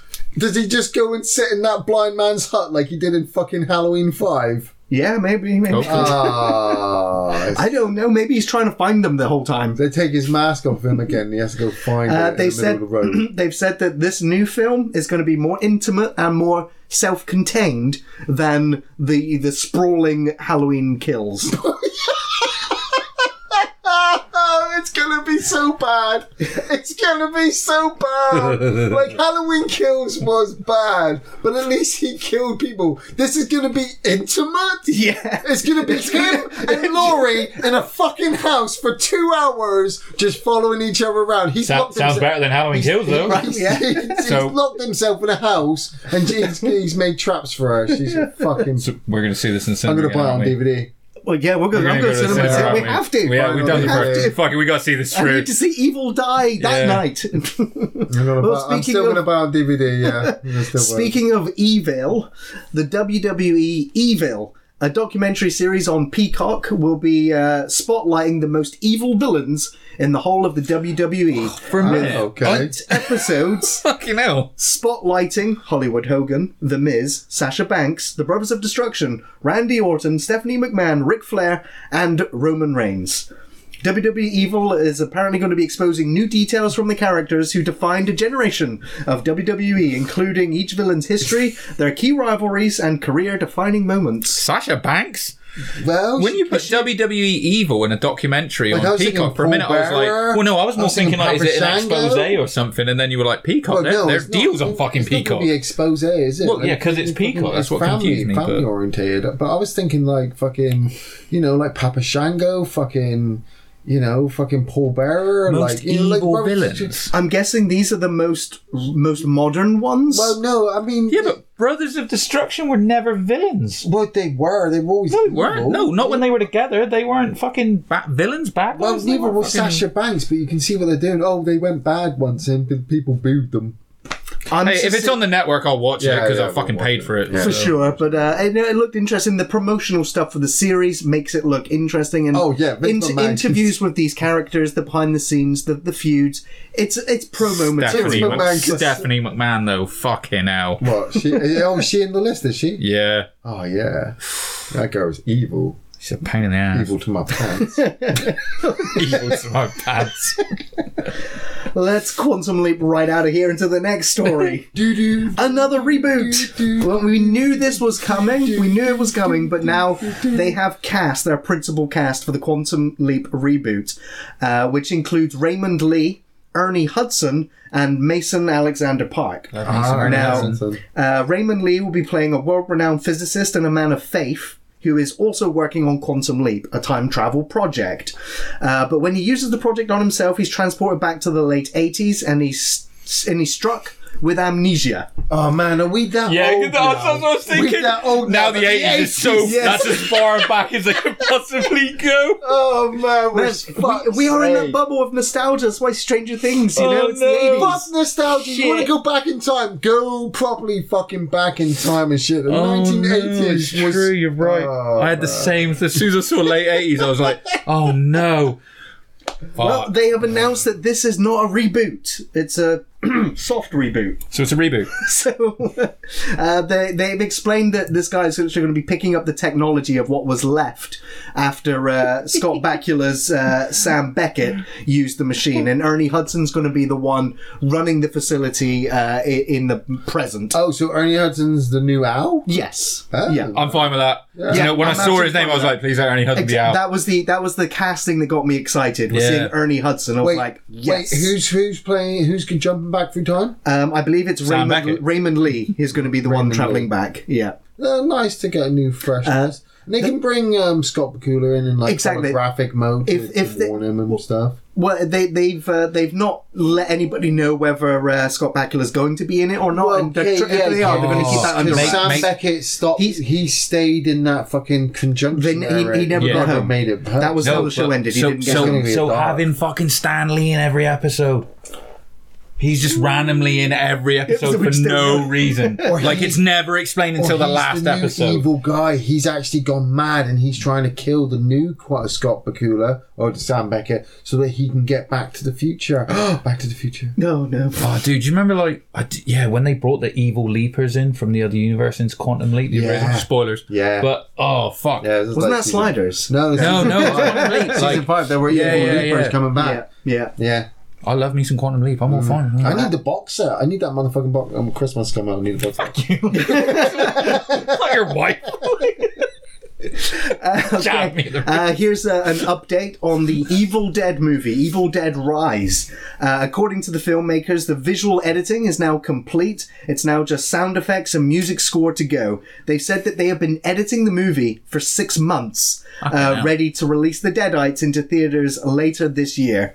Uh, the synopsis that they've released for the film explains that in the fifth Evil Dead film, a road weary Beth plays an over pays an overdue visit to her older sister Ellie, who is raising three kids on her own in a cramped LA apartment. oh no. The sisters' reunion is cut Oh, so short it's called Rise because because it's in a rise, a high rise. Oh. Yeah, it's well, you've, we've had it in a cabin, we've had it in a town, now we've got it in a skyscraper. It's demons in the skyscraper. and of course, they find the Necronomicon. Somebody says the Where? wrong words. where I was, Where un- it, they was it was under the sofa. oh, Okay. what's this? Oh, it's my book covered in flesh, so bound in human flesh. It's a and special blood. edition DVD. Someone fucked up. But uh, it, it seems they seem to be going with a family dynamic, and uh, they said that, uh, I hope the that- kids that- get that you. they're going to be faced with the most nightmarish version of motherhood imaginable. I hope the mother eats the kids. It's Evil Dead. We're going to see something nasty. Hopefully, because Now- from the sounds of it, she's going to save the fucking kids. Sam and get Raimi, out. Rob Tapert, and Bruce Campbell have all co-produced the movie, and according to Oh, Campbell, they've okay. been very involved in the project Okay. every step of the way. The kids are getting eaten. The kids are fucking dead. this is this is a movie or a series? A movie. It was, it is a movie, yeah. yeah. The kids are so, So- dead. it's like because I was like, I could put up with that plot for ninety minutes. Yeah, Yeah. yeah. I It's bet, another Evil Dead movie. I- Oh yeah, I'm gonna watch Yeah, it. If I bet the mum gets possessed at one point, and uh, what did you say? She's got two kids, three Th- kids. Three kids, yeah, and her the- sister. Right, so I bet the mum eats one of the kids at one point, and her sister has to chainsaw her up, and then they're racing kid out. out. They're getting the two kids. Then one of one of the kids gets eaten by a monster, so she's got the last kid left. And then when they get to the end, it's going to be all like demons. And you remember at the end of Demons when they jump on the back of the jeep to escape because the dead got Yeah, out of yeah. the city? That will scare everybody. Like, oh my god, they actually got out, and things are starting going all fucked up. Yeah, and the little kid will be like, la la la, Yeah. la, la, It's and opening like, up- "Ah," and kill. I, I hope we still get more Evil Dead films after this as well. Like, I just like, keep making. well, I saw Sam Raimi said something about because obviously he's got he's doing Doctor Strange too, right? Yes. and that's Oh, going to be yeah. out soon. And he apparently said a thing sort of like, you know, I'd really like to have a crack at Batman. Batman, And I was like, Bruce Campbell plays Batman. Oh my god! Like, no, Alfred. Oh, Alfred. no, Bruce mate, Campbell, no, old Batman and do Batman Oh, Beyond and yeah. have him mentor Oh, old fucking Batman, Terry. But yes, yes. bitch, that's what we need. Universe, make it happen. Come on, Yes. Fuck it, you coward. we were talking. What do you think's going to be um, Bruce Campbell's spot in um, Doctor Strange? We, th- we think Ash is Cabin, Ash is gonna come Necronomicon. out. I was, I was Strange going to meets say, Necronomicon. I, I, yeah, That's I, what I, I do want. think he just plays it. Well, it- well, I mean, there's an ownership thing, I guess. Do, I, do Disney own it? I assume. what, uh, own Evil Dead? Yeah. No. Maybe. Uh, yeah, no, they they do because they own Fox and Fox owns no Universal. did owns- Raimi check the No, fine print when he Universal, signed on? But Universal um, only owns Army of Darkness. right? Who owns the other two? S- I don't know. Stars ah, were the Do ones that no, made the do latest you know, show. Do you know so- who he plays in it? Just another version of Doctor Strange. Yeah, yeah. It's like hair, grey hair back. Yeah. It's just like, who are you? I'm you. Hell you know, yeah. just something like that. Or fuck it, have him, a have him, hand. have a him, metal hand. Have him as all three of his characters from the Raimi Spider-Man verse at Yes. some point. Oh, as the yeah. Mater D, as the wrestling announcer. Yes. Just fuck it. You just fuck it, Alright. universe. Let's get into some quick fire uh, news to wrap up this segment of the podcast. Yep. Did you know that there is an Alien TV series in the You've works? not mentioned it, Uh, Gary. yeah. Is there okay? Uh, it's not going to be set in the near future. It was going to be set, sorry, in the very near future, way before the Ellen Ripley storyline. Have I said this before? no, there's actually new, new Aliens news. Fede Alvarez, talking of the Evil Dead, he directed the reboot Evil Dead movie, will now be directing Oh, the God. new Alien movie. He made Welcome to Raccoon City. No, he didn't. No, no. You The reboot Resident Evil. Uh, he did the reboot Evil Dead. Oh, Fede reboot Evil Alvarez. Dead. Sorry. Yeah, Oh. and uh, Hear now- your panic. apparently he uh, submitted a script to Ridley Scott a while ago, and Ridley Scott went no. He says that. He Fucking says, hell, that speaks volumes. he says that a lot. Really Yeah, I well. know, but it's because he's like, he mine, made Prometheus and mine, Covenant, so, you know. it's mine, and I'm going to make Alien, not nobody else. Um, but apparently, you know, the powers that be have said, no, Ridley, this is happening now. So Ridley went, oh, okay, he has my blessing, because this new Alien film is not going to have any connection to the Alien series of movies as we know with Ellen Ripley, nor is it going to have anything to do with the new series that's being made. So, is it really an Aliens TV series then? No, there's an Yeah. Aliens TV series being made, and Oh, now okay. there is another Alien movie being made separate. Yeah. But because it's being made by Fede Alvarez, that tells me it's going to be nasty and it's going to be gory. I've had 10 years of like Fox and Marvel. this is still making my fucking head hurt. you think I'd be used to this by now? It's just going to be gory. People are going to die at the alien. It'll be nice. Someone's like, if Ridley Scott said no, it should be decent. Fair, com- fair comment, mate. Hopefully. Fair comment. Uh, Deep Water, starring Ben Affleck and Ana de Armas, uh, just released, and it's directed by Adrian Lyne, and it's his first movie in just under 20 years. I've been seeing this everywhere. Every Yeah. fucking thing that I cloud, I've seen the advert for Jacob's this. Ladder Yeah, director, man. you know, I'm all for disappeared. So, uh, and the film has just come out. So, uh, um, I'm, I can't wait to see it. I do. I like Ben Affleck. I think he's a great, great actor. Um, and of course, Adrian Lyne. I, I need to see this film. Totally. What's it, what's it called?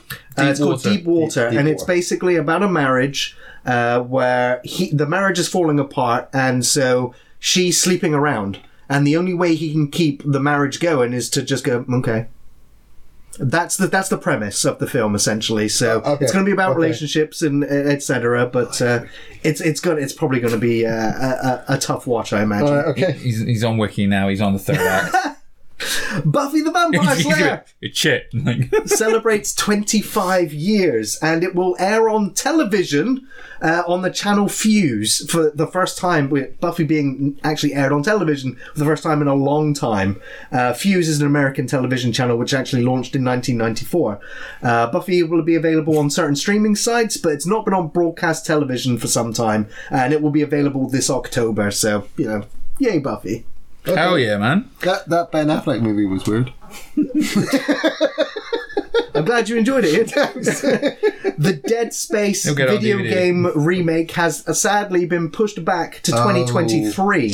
Uh, the, the the developers of the game have explained that they want to make sure that it's at an award-winning level, and they want to take the right time Yeah. to get the audio design don't want to Good. silent hill. it. just right. They said that they they're still remaining faithful to the iconic atmosphere of the original game. Yeah. Uh, but uh, this includes the work that they're doing is audio occlusion um, and the way that the audio bounces off different materials and surfaces, rooms and corridors, could be a headphones so that game. voices echo. Uh, you know, and, and give you the effect of the you know like the. Um, the plasma cutter, and Hmm. depending on d- which Yeah. environments you're in, what sort of sounds it makes. So they are really overhauling the sound design Get, of that get, your, game. he- get your fucking headphones on for Ab- that one. absolutely. Yeah, so. I'm just like, you know what? This is, could be something really special. And as a survival horror video game fan, Dead Space 1 is a masterpiece. And I'm hoping for this modern remake of it that they deliver uh, once again. Fuck yeah, dude. Do you not like Dead Space? No, sorry. I just had this really strange thought. Right, so. So, like, Dead Space has been around for what, fucking 10 years? Longer now. Longer, Longer, longer now, right? years, so, yeah. so we're 40 year olds, right? So, at some point in the future, we're going to be sat there playing video games. Sound quality is going to be really great, but we're going to be in our 60s and 70s. What? And our bowels, are, our bowels are not going to work as well. So, we're going to be in the old people's home. They'll be like, right, we need to get Gary to stop playing those video games. Why? Because he shit himself again. It's like, why? It's like, because they invented the brown note 10 years ago. Just like that goddamn Dead Space trilogy. man. Remake, remake one and two, and, uh, well, that's all we have to say about that. there was no third game. Make us whole again. Uh, Deadpool 3, it signs Shawn Levy as a director. Now, Shawn Levy recently directed Ryan Reynolds in Free Guy and The Adam Project. And so it seems like they like to collaborate with each other. yeah, I'm all for that. And this will probably break the mold of, of Shawn Levy as a PG 13 film director. Uh, obviously, no, uh, no news on what phase of the Marvel Universe it will fit, if at all. Uh, but it's just good to know that uh, Deadpool 3 will actually be going ahead. Yeah, man, we just rewatched the, uh, both of them the other day, me and Donna, and I was They're like, so they're fucking great. fun. These are just great. Yep. uh, Indiana Jones 5 is wrapped um, after uh, delays and directors swapping out and people going, I disown this. It's expected to arrive in cinemas on the 20th of June 2023. I'm going to buy it on DVD. yeah, oh, yeah, Wicked. yeah, I'm yeah, not that- gonna fucking see that in the that cinema. says that says everything. I'm not seeing that shit in the cinema. Michael Keaton and Winona Ryder tease yet again.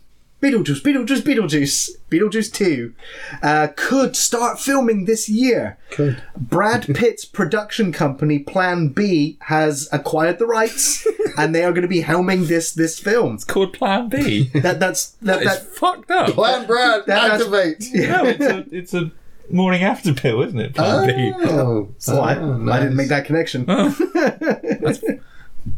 You haven't had as many close calls as me.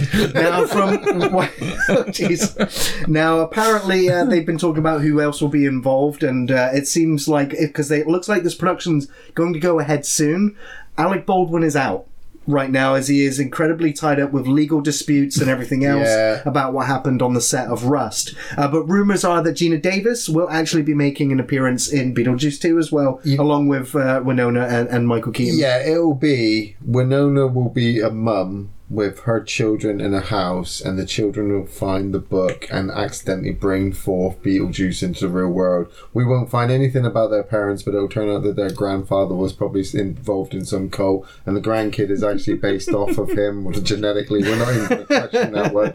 And then she'll work it all out. But in fact, that she'll become friends with Beetlejuice. And Beetlejuice will have a kid. He probably have knocked up some other thing, so he's got some kind of kid. Hey, if they wait long enough as well, like maybe they can put Alec Baldwin in in post as a ghost. No. Yeah, well, they can't bring in the dad from the original one because he's a pedophile.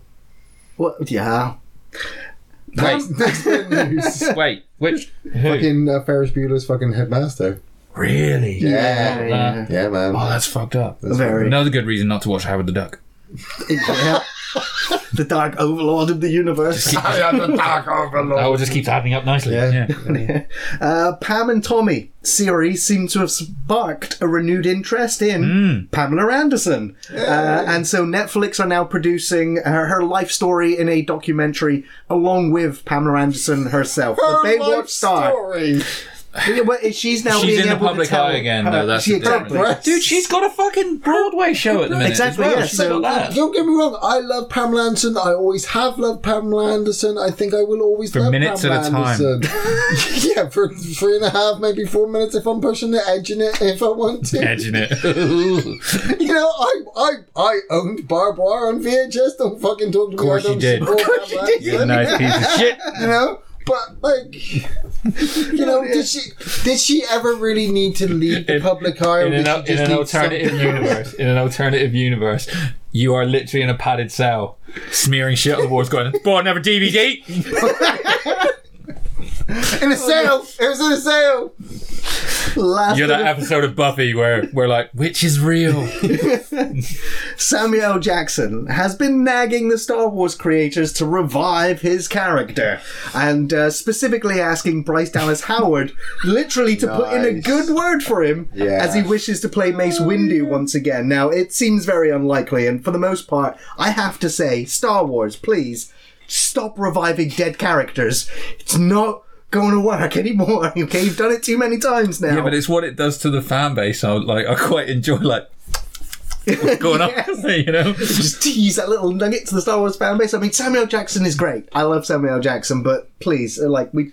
They'll just do an Obi Wan with him. It'll be him sat on some Well- fucking island somewhere, revisiting things that happened to him. Well, this the is this is what the Obi Wan show is going to be about, isn't it? Is the Inquisitors going out and Vader going out Yeah, and killing yeah. all the Jedi that But, escape? but Obi Wan is Obi Wan is bridging it from the end of the third movie Yeah. to New Hope. So we know that. Mace is definitely Mace, dead by then. Yeah, Mace Windu would have to be set before that, and And they with- just Captain Marvel de-age him. well, no, into Samuel. Jackson. Yeah, but Samuel Jackson's too old to actually do what Obi Wan's doing. So it would be better off to have him as an older guy. well, it's the same amount of doing- years passed for both of actors hmm. from both the same movie. So. No, no, no, no, no, no, because Obi Wan is on Tatooine and Mace Windu is dead. So Mace Windu, his story would have to be set before he dies. Um, but he's older now. As Well, no, no, actor. they're not talking about prequeling, and they're talking about him actually not being dead and Yeah, still being yeah. in.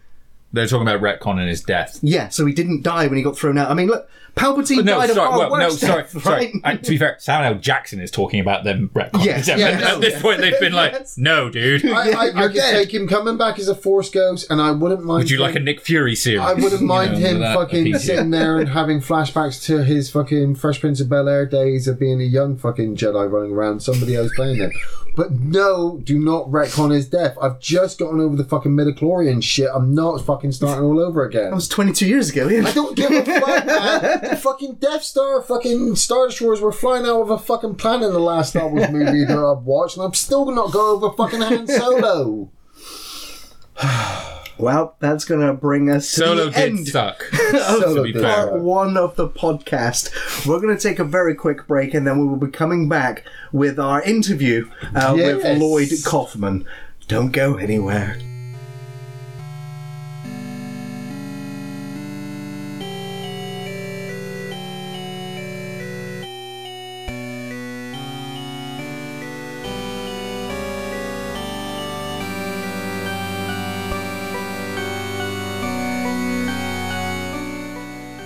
It is on. Okay. Can you hear us now, Lloyd? Yes. Hooray! Beautiful music. Hear That's wonderful music. Yes. really good to see you, Lloyd. Big fans over here in the UK. Oh wow! I can't believe I'm talking to Lloyd Kaufman, Mr. Fucking Tromaville, Mr. Toxic Avenger. Where are you, gentlemen? Uh, we're in the southwest of the UK at the moment, in a little place called Plymouth. Um, Plymouth. Plymouth.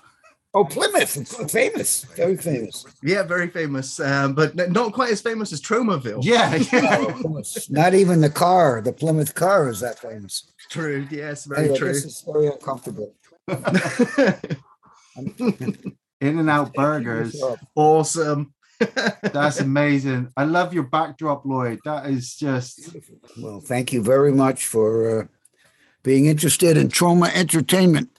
Oh, it's uh, it's a pleasure, uh, Lloyd. You've uh, entertained us um, since I can remember film. yeah, yeah. I, Like thank you.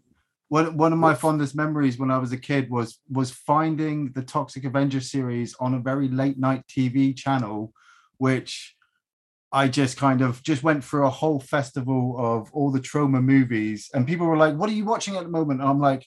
I've just I've just finished off the Toxic Avenger series. I've just hitting Sergeant Kabukiman, you know, and when we Must got been a long, a long time ago, right, gentlemen? well, yeah, it's at least 20, 25 years for me when I watched on TV. But when we got the message for you to ask us if we wanted to watch your newest production, oh, wow. Thank you. We, uh, I mean, I only just recently watched um, Shakespeare's Shitstorm just yesterday, and uh, Oh, I was I was really really impressed with it. It was uh, I I, I um, at a time when uh, I had discovered Troma and independent movie making. Um, your films were, were always there. I put you with with Peter Jackson with Bad Taste and Brain Dead and Meet the Feebles. Um, there was you know there was Troma as well, and you've been going for I think fifty years, Lloyd, in the that movie is correct. industry. 50 years. And, 50 and Troma's about 48 years, 49 years Yeah. almost, which Almost is just 50. You're right, 49. trailblazing through the independent film market and non-stop. How do you still have the energy to keep making films, Lloyd?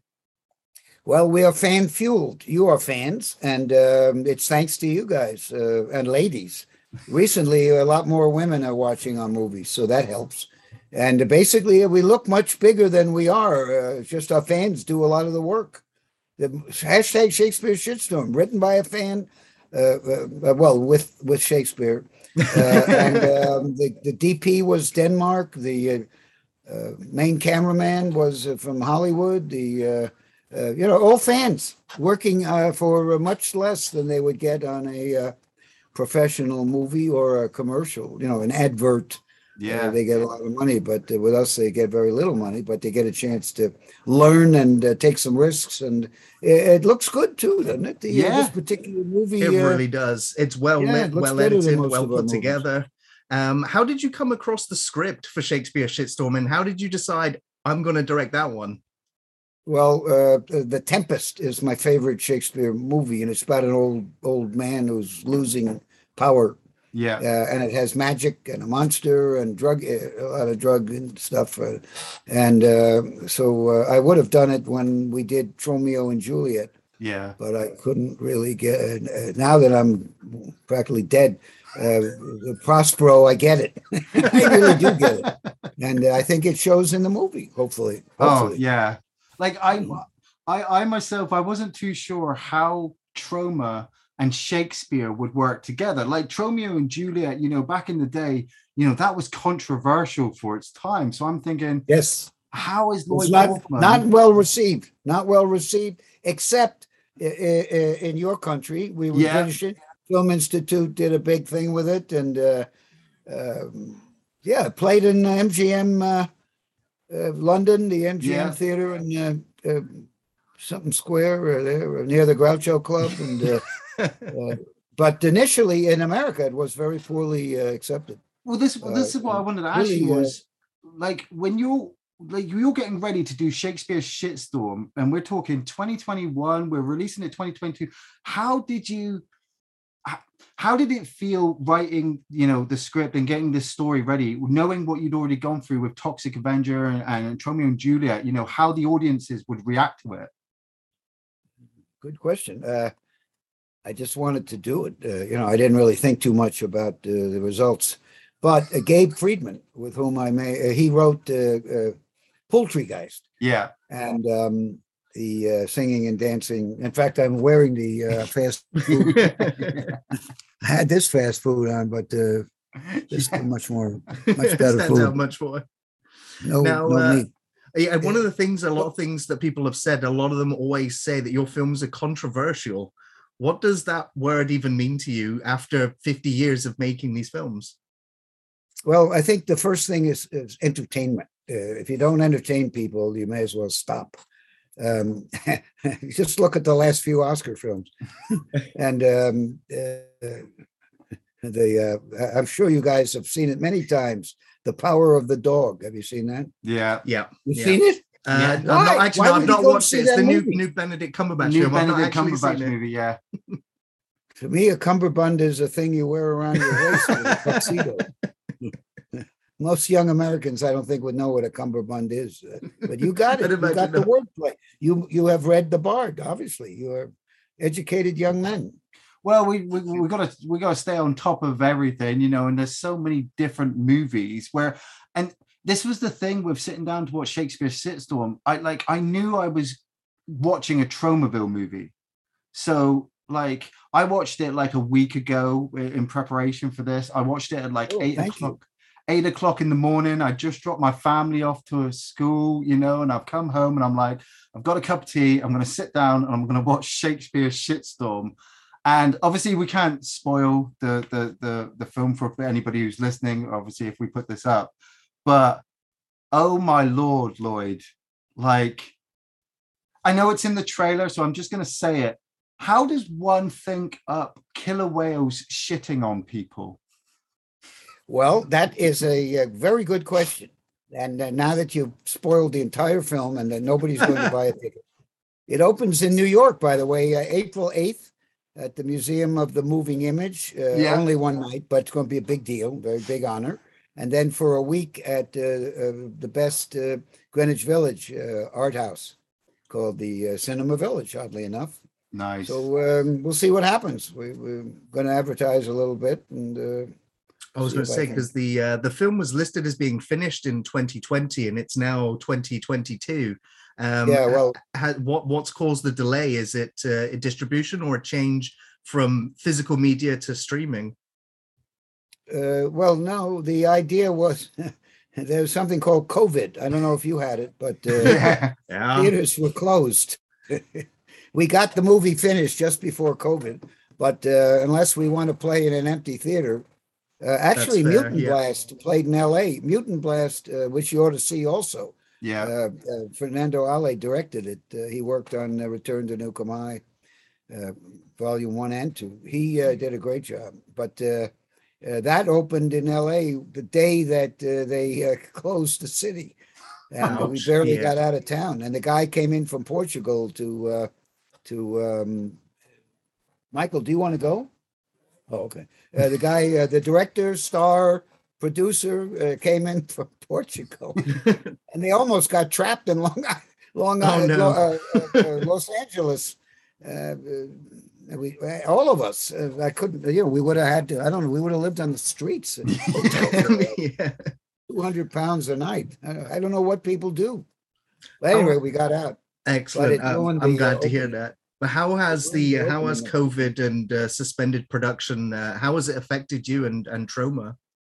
We stopped shooting. Uh, safety to humans. That's our number one rule. Yeah, yeah. Excellent to hear. safety to humans, safety to people's property, uh, and uh, then much smaller uh, font, uh, make a good movie. And uh, we did. Uh, I produced um, uh, Brandon, the guy who wrote Shakespeare's Shitstorm, along Yeah. with Gabe Friedman and Shakespeare, uh, and me a little bit. Uh, he. Um, he he's a, a, a great talent, and uh, he uh, just produced his latest film, which opened in L.A. during the pandemic uh, when there was a little bit of breathing room, and it's playing a few theaters. If you have a theater in London, uh, we or in Plymouth, we'd be happy to play it. yeah. also, if you have a theater in Plymouth, I'll come over there for the. Uh, For the screening. Shakespeare's Shitstorm. God, If there's that would be amazing. That would be Are there any theaters? Uh, yes, there there any are. There's a there's a few, but there's also some independently run ones. But I don't know if they've managed to survive.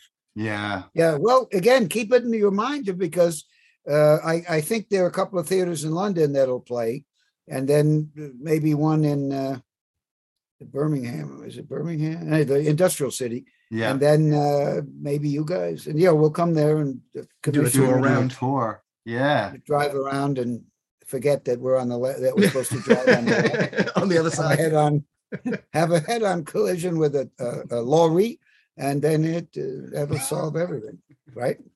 Absolutely. Now, You guys will have the exclusive. I, I don't want to bring the tone of the of the interview down, even though we're talking Troma, but I do want to bring up Miranda, the actress, um, obviously playing Prospero's daughter in the movie. Oh, Uh, Hold on, by- I'm putting on earphones because there's uh, some meetings going on here. okay, Can you hear me now? we can hear yeah. you. Yeah, yeah, Oh, yeah. good. Okay. Uh, played by Kate McGarrigle, I believe. Played By the way, these are compliments of Delta Airlines. People at Delta Airlines. yeah. So go on, So so Prospero's daughter Miranda, I've got to say, Yes. Wow, what an actress! Isn't like, she great? She what was a comedian! she was ama- Terrific. amazing. Like th- the, like obviously no spoilers, but there is just some things that the actors and actresses do in this movie that are just so kind of natural and comfortable. Like the actress who played Ariel, her song about you know just smoking crack. that. You wrote that song. Beautiful romantic song. I wrote the uh, words. The tune was provided by uh, by uh, the uh, uh, compo- uh, classical composer. Uh, Yeah. uh, uh, uh, uh, which one? Ah, Saint-Saëns, I think. I think it's the same guy who wrote uh, Samson. By the way, the the, the, the orchestral theme, Yeah. the orchestral score is uh, by is based on uh, Samson and Delilah. Uh, and I think the song that uh, Ariel sings uh, is not from the opera, but I think it may be the the same composer. I, you know, I, am having a brain fart, but anyway, it's classical music. Public, the miracle of public domain. And, Absolutely. if you, there are lots of cartoons that use that tune. That music, yeah. It's like basically a children's cartoon song. When she starts as far singing, as I know, and uh, she's great, right? yeah, She was Terrific. fantastic. She, They she really sold the blindness as well. She really sold it. It really worked. Yes, uh, uh, Kate, you mean? Yes. Yeah. Yeah, Kate, uh, great. I mean, all uh, Kate, uh, um, um, Amanda Aaron, Flowers played Ariel. her, Yeah, uh, beloved and uh, and Ariel. Oh, I agree. It was really good, devoted cast. It took us about five or six weeks to film this. You know, it, was, it took five or six weeks, so it's not like you know Roger Corman who directed uh, uh, Little Shop of Horror in two days. Takes us forever, and we don't make money. he does it in ten minutes, for, and he makes shitloads of money. Where do you find your cast, He's a good guy. He's the best. He's a, he and his wife, uh, my daughters, are working on a uh, generational documentary about uh, Troma and me and my wife and all that.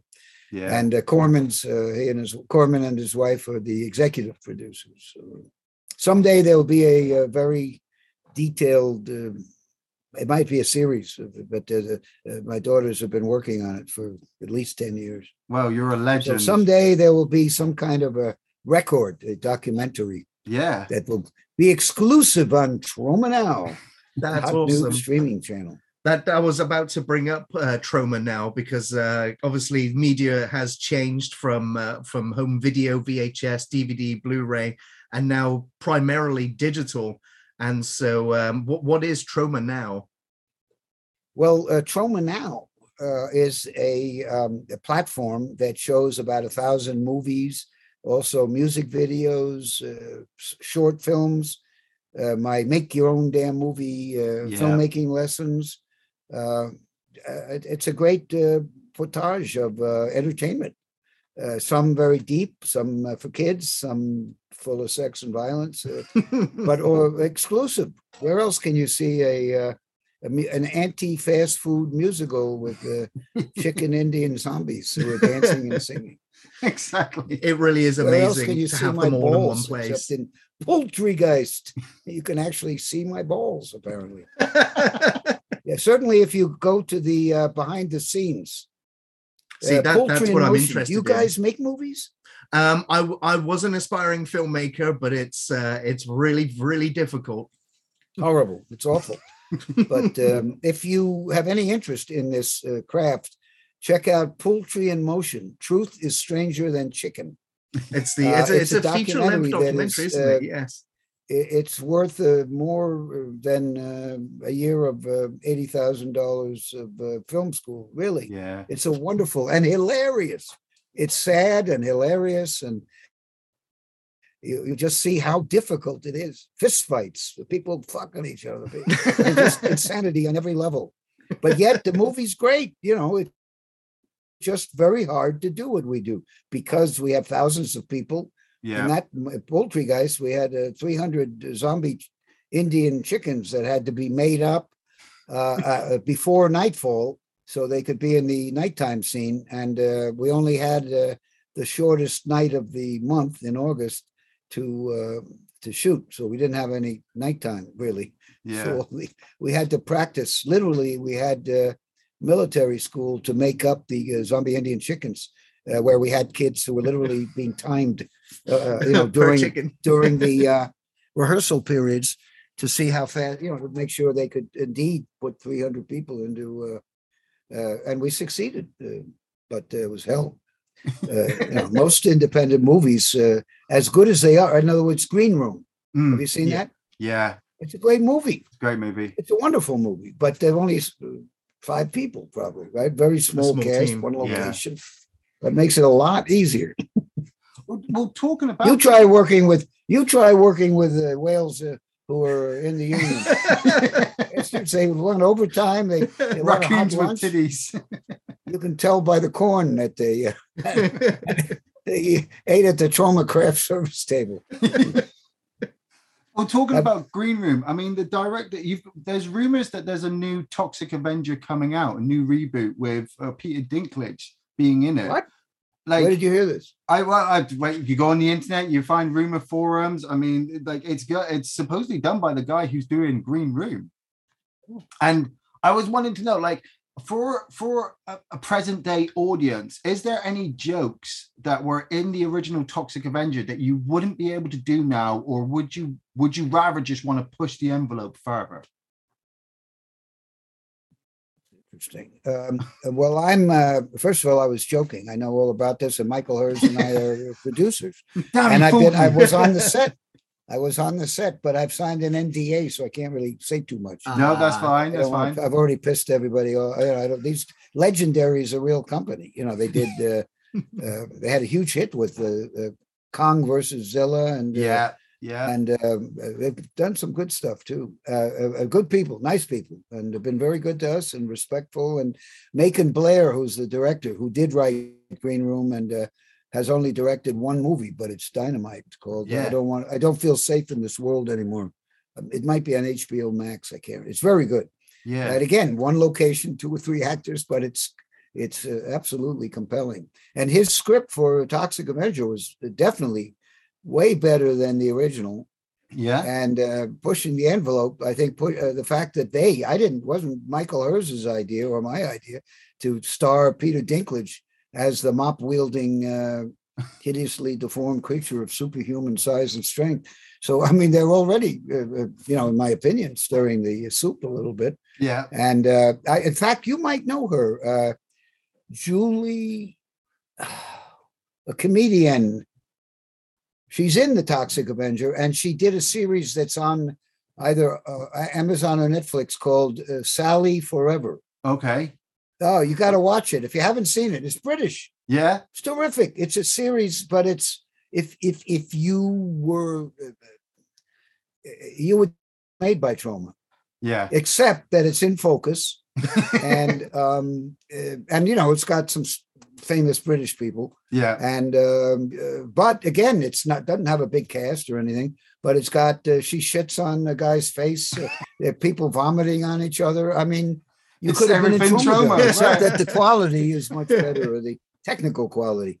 But she has a big part in the uh, new toxic avenger kevin bacon Yeah. Kevin And, Bacon's uh, in it. I'm like, Wow. I'm like, Kevin Bacon's in Toxic Avenger. I have to see this. I think Yeah. Elijah Wood is signed on as well. isn't It's- that great and also um uh, wood uh, Elijah Wood. is in it. Yeah. Please tell me you've got a cameo in it, Lloyd. Just if you can't tell us anything, I don't think I'm allowed to say. uh. I'm just going to assume you are. NDA. I'm going to assume you're in the entire movie the whole way through. but I did. Uh, I did go to the set. That's and, awesome. uh, I I, uh, I I tried to meet Peter Dinklage, and uh, I s- go up to this guy, you know, the dwarf, and looks exactly like uh, he does, and I start buttering him up and kissing his ass. And, oh, you're so great! And the Cyrano, that was such a wonderful movie. And uh, a, a Bulgarian woman, uh, it's in Bulgaria. I forgot to mention that. Yeah. Uh, the set was in Bulgaria, and she comes up behind. He don't speak. He don't speak English. No speak English. He was the uh, the stand-in, The stunt double standing. oh no. and then uh, I had a second one where Dinklage uh, Toxie's laying in a hospital bed, and uh, I, uh, uh, you know, Toxie. So I went up and thought it was Dinklage, and did the same thing. and it was a lady this time, a woman, not a man, in the Toxie costuming. Uh, so I never got to meet Peter Dinklage. Oh god. No, how can you do? But he's very good, and Cyrano is very good. If you haven't seen that, uh, I think no. it's Yes, just the- starting to play here. Sid the new Very good. Cyrano de Bergerac story with Peter Dinklage. It looks Right on. looks really really Yeah, good. his wife. Uh, it was on stage in the uh, in, in London. His wife uh, Schmidt, some, Elizabeth Schmidt, wrote it. Uh, but the movie is delightful, and he Yeah. sings. It's a musical. He sings. The singing Dinklage. Oh, Soon we're going to have the mop wielding Dinklage. Pretty good, right? He's, I mean, his in singing has to top yours. huh? His singing will have to top yours after what I saw in obviously Shakespeare's Shitstorm. Well, thank you very much. you guys are great. And uh, by the way, there's a hashtag called hashtag Oscars fan favorite. Could you ask your fans and peeps to uh, go there and vote for? Uh, You, hash- def- you hashtag definitely know we will. Shitstorm? Absolutely. Really appreciate it. Absolutely. And yeah. if you go to that, go to that. Um, sorry, I'm talking too much, but go to that uh, hashtag hashtag Oscars uh, fan uh, Oscar fan favorite Oscars fan favorite. You'll see that about uh, uh, one out of five is uh, uh, hashtag Shakespeare shitstorm, Yeah. and the other four four are Spider Man. I was going to say probably for Spider Man. I, I didn't see any other movies. Seriously, go there and look at it. So it wasn't our idea. This was something spontaneous that I maybe the cast and crew. Uh, That's uh, amazing that that's happening. It really Yeah. is because that would help bring more to it. recognition. Absolutely. Well, I just more. I see that my problem is I just want to stick a, a, a- a stick in the eye of the of the It's the Oscars. You know, that's uh, which doesn't get you anywhere. But uh, well, you've said all- um, a lot of uh, well, you've brought up a lot of thought-provoking um, things in your films, like Poultrygeist was a big um, yeah, uh, eye opener about the food industry and the fast food industry, and uh, Shakespeare Shitstorm It's great. It's you- about big pharma. um, you know, uh, and drugs and and companies. You also um, poke fun at social justice warriors. Oh god, Um, yeah. Is there is there is there anybody else that, that you have not yet um, made fun of or brought to light that you would like to? The good news, we have a title that can pu- can be put in any family publication, at any museum, easily, no problem. No, stupid. But uh, I agree with you. It's a great film. So let's hope, uh, you know, Aye, yeah. Let's Let's, hope, get an Oscar uh, nomination. it'll have to be one hell of a miracle to uh, make it successful. But yeah, our fans, I think, are going to champion this film. They really, so far, they really. Uh, thank you for doing this interview and Oh no, Yeah, thank no you, thank way, you man. for your, your time out to uh, to talk to us as well. yeah. Uh, there there is um, uh, a connection. One uh, of we, we talked briefly about Romeo and Juliet. Uh, James Gunn has become one of my favorite writer directors uh, in the industry, and uh, even I see his mainstream films. The dialogue uh, and the characters have always still felt to me birthed in Troma, and it's still there. And obviously, your cameo in Guardians of the Galaxy as well was fantastic. very How's your relationship with James Gunn been uh, since Romeo and Juliet? Well, uh, I was the first one to uh, speak out when he got uh, kicked out of Disney, yeah. so he had to appreciate that, I'm sure. Uh, and uh, but uh, he doesn't pay me. doesn't even give me a line. Tell him to give me a line. Damn it. Send him a tweet at him. Why didn't wa- we hashtag Lloyd Kaufman should have a line? He's got one more movie in that Marvel universe, so he's got a chance He to has- fix that. He's got so many people who want things from him. You know, I can so- imagine so. I mean, uh, every day uh, people go to me and ask if I can, uh, you know, send James a note to help, with a book or help out with something.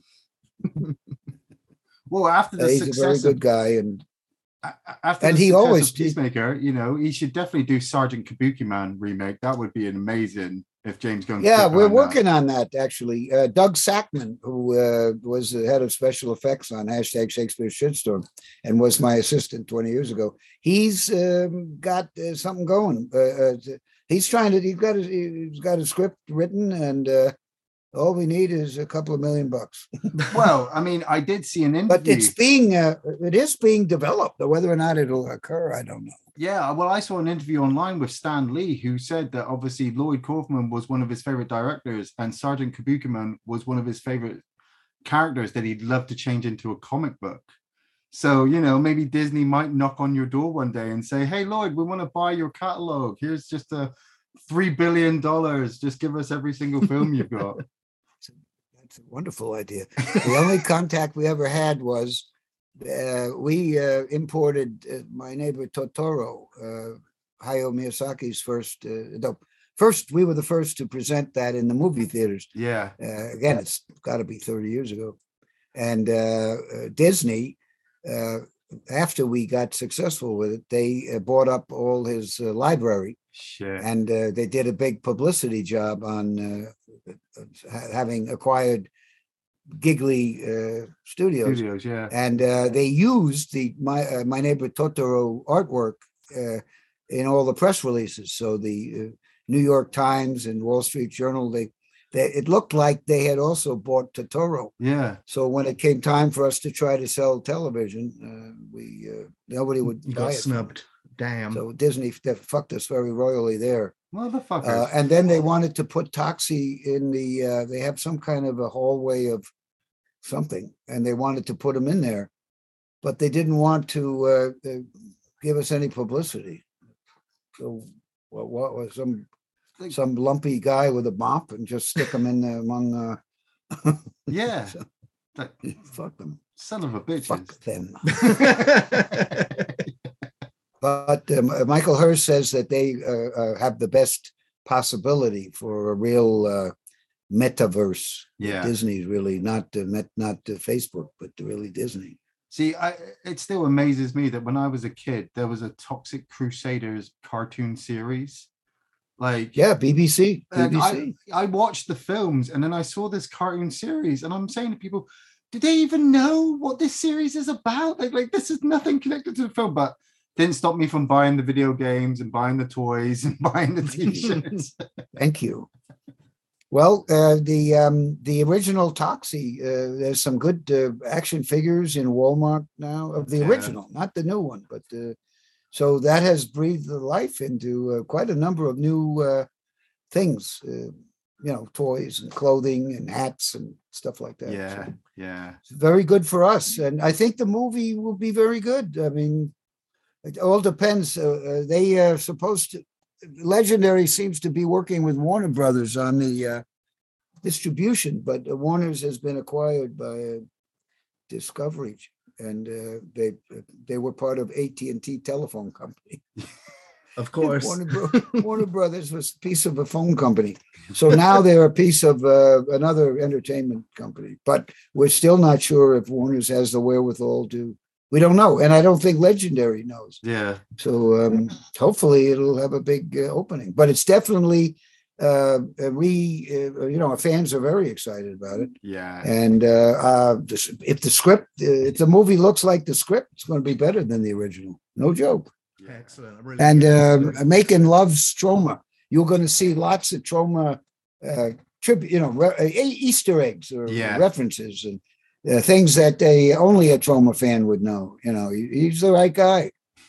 He's only 82 years old too. It's amazing. That's awesome. no, he's a young dude and a good guy, and uh, uh, lives in Austin, so he's not perverted by the uh, filth in the city of angels. Give it time. I've Give spent some time. time with him. He's he loves film. That's the main thing. He loves film, and he loves he loves Terror Firmer and the obscure Troma movies as well yeah. as the uh, Toxie. So I don't think we could have a better. I should knock on wood. yeah, knock on We could wood. have yeah. a better uh, re- reimagining or reboot than uh, Macon Blair. Is there any of your own films in your catalog that you'd like to remake, or do you think they're best as they are? And what is your opinions on remakes in general? I'm all for it. Uh, certainly of my of our movies. you betcha. We're we're running on the memory of fumes. Yeah. So any any revenue, something like that, is manna from heaven. Can you say manna? Or, Yeah. No, I guess you have to say persona from heaven Persona. or woman. No, they from they from heaven. Uh, at any rate, uh, uh, sure. And uh, if, uh, you don't go to movie jail for making a good sequel, right? Or a good Or- uh, reimagining. Evil Dead Two, in my opinion, was as good as it gets. Yeah. And um, there are all sorts of classics. A Star is Born. Did you guys see that one? With I saw the Judy, uh, original. I haven't seen the remake yet, but I figured they're yeah, the the original. same, the so- original is the one I'm talking about. Yeah. That well, not the original, but the Judy Garland, uh, James Mason one was the third iteration. yeah, yeah, so it was. the new ones are uh, there's been like six of them. Well, that's it. I, I remember seeing the Barbra Streisand one many years ago, and then obviously was they awful. remade it now Oh. with Lady Gaga. Yeah, the Lady Gaga one was fine. The Barbra Streisand one was garbage, but the original one by not the original one, the third one by George Cukor is one of the masterpieces. So hmm. again, the sequels and uh, some of those are all quiet on the Western Front Oh, was shot in in, in, in- it was a silent black and white movie. yeah, Then remade. uh, I think the sound movie is better. yeah. You know, Lloyd, can I ask? I think if, we need a real war though. if if you weren't if you weren't doing anything tomorrow, if you had this the day off, what film would you put on and watch without hesitation? A new film? Well, no, one personally for you, one that you just like. That's my go-to film when I've just got nothing else to do. I don't think I I don't think I have that. If I I I think I if there's a go-to thing, uh, uh we're talking about porn, uh, well, it can be porn. You can say porn. porn, pot, and booze and Twizzlers. yes. Lloyd Corman's favorite movie. on the I, I don't think I have a go-to movie, but I do watch a lot of old movies. right? Yeah. I just saw. I just saw uh, uh, All Fall Down by uh, Vi- Victor Minnelli, written by. I had read the book in about eighth grade, and Nice. uh, this movie stars Warren Beatty and uh, Warren Beatty's brilliant. somebody St. John, the beautiful blonde woman, uh, Eva Marie St. John. Yeah. Oh, Eva Marie Saint. I'm sorry. I had a boss named Richard St. John. Uh, any rate, uh, so so there you go. That would be that would be your go-to movie. Uh, so the point is, I watch a lot of old stuff, yeah. uh, so I don't really, I can't say I have a go-to movie. But if you read uh, my books uh, in my memoir, Yeah. you will uh, learn that uh, Ernst Lubitsch. Do, does that name mean anything to you, Ernst Lubitsch? No, but I will look it up Oh. after this interview. yeah, he uh, made a movie called To Be or Not to Be with uh, uh, Jack Benny, Carole Lombard, and Robert Stack. Way before your time, but it's a it's the best. Yeah. and that was the one that pushed me over the line. And I and I was watching it in basically an empty theater. It was at Yale uh, Film Society. There were like two people in the theater, Yeah. and uh, uh, Yale was all boys, so it wasn't like people. Film Society was, uh, you know, real cinephile. Yeah. So um, uh, I'd go in try to get a date, but um, there were only two people, and so I actually watched the movie, and it, it was just so great, so crazy and great at the same time. And obviously, I'm not alone. Mel Brooks remade it, Yeah. and it's also good. Not as good as Ernst Lubitsch, but very good. talking about Mel Brooks, I like I said, trying to avoid spoilers, but the line from Miranda at the end of the film, I have to say, Lloyd, I've been I've been following you for years. I never realized how much you and Mel Brooks look alike. Great. See, if the fans can get their asses into the theater, they're going to have fun with this movie. But uh, yeah, you get it. You got it all. But uh, I totally. Unfortunately, you two guys make up about 40% of our entire No. fan base. So They're out there. They just the we, we just need a signal. Yes. Yes, that's right. Just need a giant Snowflakes. snowflake in the sky. That is terrific. I- I have to say, it's a good movie. But Yeah. uh, clearly, there's content, uh, uh, you know, an opinion in there that uh, people were are offended by already. Hey, no festivals played it, right? That's, that's in a England, crying uh, shame. uh, the uh, they all- usually the uh, the um, whatever the horror festivals they usually play our stuff. Yeah. Not- it's crickets, uh, and, and Wow. pretty much all over the world. And and um, the one big festival that did invite us said it was the title that they couldn't they couldn't get any publicity because the mainstream uh, wouldn't deal with it, even it. with the, even if you put an asterisk so it doesn't say shit, you know. Uh, so Well, I'm so gonna uh, the title very stupid. But I'm gonna try to use our it if you platform to to advertise it as much as we as we can to our audience, and then hopefully And that hit will up just some start of the the- fire. what's the name? Hit up uh, uh, uh, the, uh, um, the the last what's his name? Uh, loves uh, the uh, the the one that's not not John Cleese, but the other living Python. Oh, Uh, Eric Idle? Truman. Is that Eric Idle? Uh, what's his name? you got The Eric guy who does travel. uh, yeah, Yeah, Michael Halo- Palin. Yeah. Eric Payne, Idle. Payne, that's it. Palin. yeah, John Payne. Cleese. He's a good guy. Uh, t- uh, tag him. You never know. With the uh, hashtag Oscar fan favorites. Uh, hashtag Shakespeare shitstorm. We're, we're gonna He- we're gonna he's a good guy. we're gonna tag everybody, Lloyd, and you're gonna be surprised because you're gonna get that phone call and you're gonna be like, "What? Who? Two guys from Plymouth? What?" would like to thank I would like to thank off the shelf reviews for, uh, yes, that would be amazing. making this Oscar possible. Alrighty, I gotta probably uh, head out. There's, there's somebody sitting in the uh, my office waiting to chat. no who's, uh, worries. torturing having to listen to me yapping. Yeah, And uh, we can do more some other time if you'd like. that We would be could- Oh, fantastic, Lloyd. Absolutely. Uh, we'll uh, definitely be here to chat about films, chat about Troma, and chat about Yeah, uh, well, what it is, what projects you're contact doing Rocco. next. We'll do it again. No, Yeah. seriously. do it Absolutely. again. And meanwhile, if you could please uh, uh, uh pump, uh, what do you call it? Bunch, bump, bump, Troma now. yeah And, uh, Advert. We're the, uh, advertise Troma now, and- Shakespeare Shitstorm. We're gonna advertise all of Yeah. your work. We're gonna try and get it pushed out as much as we can. We're gonna obviously do our review of it and not avoid avoid giving away too many spoilers so more That's people right, get don't in and worry, watch it. The main thing is it's the best uh, uh, hashtag Oscar fans favorite. The best movie you have ever seen. Yes, yes. Uh, Gabe Friedman and I uh, have a script. Uh, uh, uh, well, I didn't really. I, he wrote it, uh, uh, uh, but it's uh, my story, Yeah. and uh, we wrote it a while back. But the, the name is called "The Best Film Ever," so that if a, a critic reviews it, uh, I just saw the best film ever, and right. but it's all right. And most people that- don't read any further. Yeah, exactly. They've already got it. Well, anyway, whatever you guys can do to get the word out, uh, Absolutely. maybe push somebody in in New York. Uh, we Yeah. push people into the uh, tube uh, tracks. You know, uh, it's a very popular sport here in the subways. so uh, maybe As long as it creates a fantastic Troma splatter. something crazy. That's right. I've a, a head crushing. Yes. Bard, four hundredth and twentieth birthday of the Bard. All righty, I'm going to sign off, and we'll do it again when uh, you Okay. uh, when your fans when your fan when you oops when your fans aren't uh, tired. You know, right now you've saturated. Absolutely. yeah, man. Thanks a lot, Roy. Thanks a lot. Thank you. Take Thank care. Take it easy, Roy. Bye.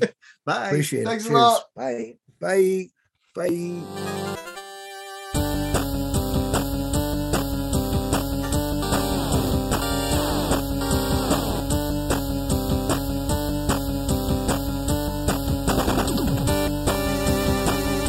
And welcome back, everyone, to the third and final part of podcast 43, where we're going to be answering your questions. Yes. Alrighty, so the first question we have in today is from Craig Hall. What up, Craig Hall? What's up, Craig? Which characters from movies do you most closely resemble?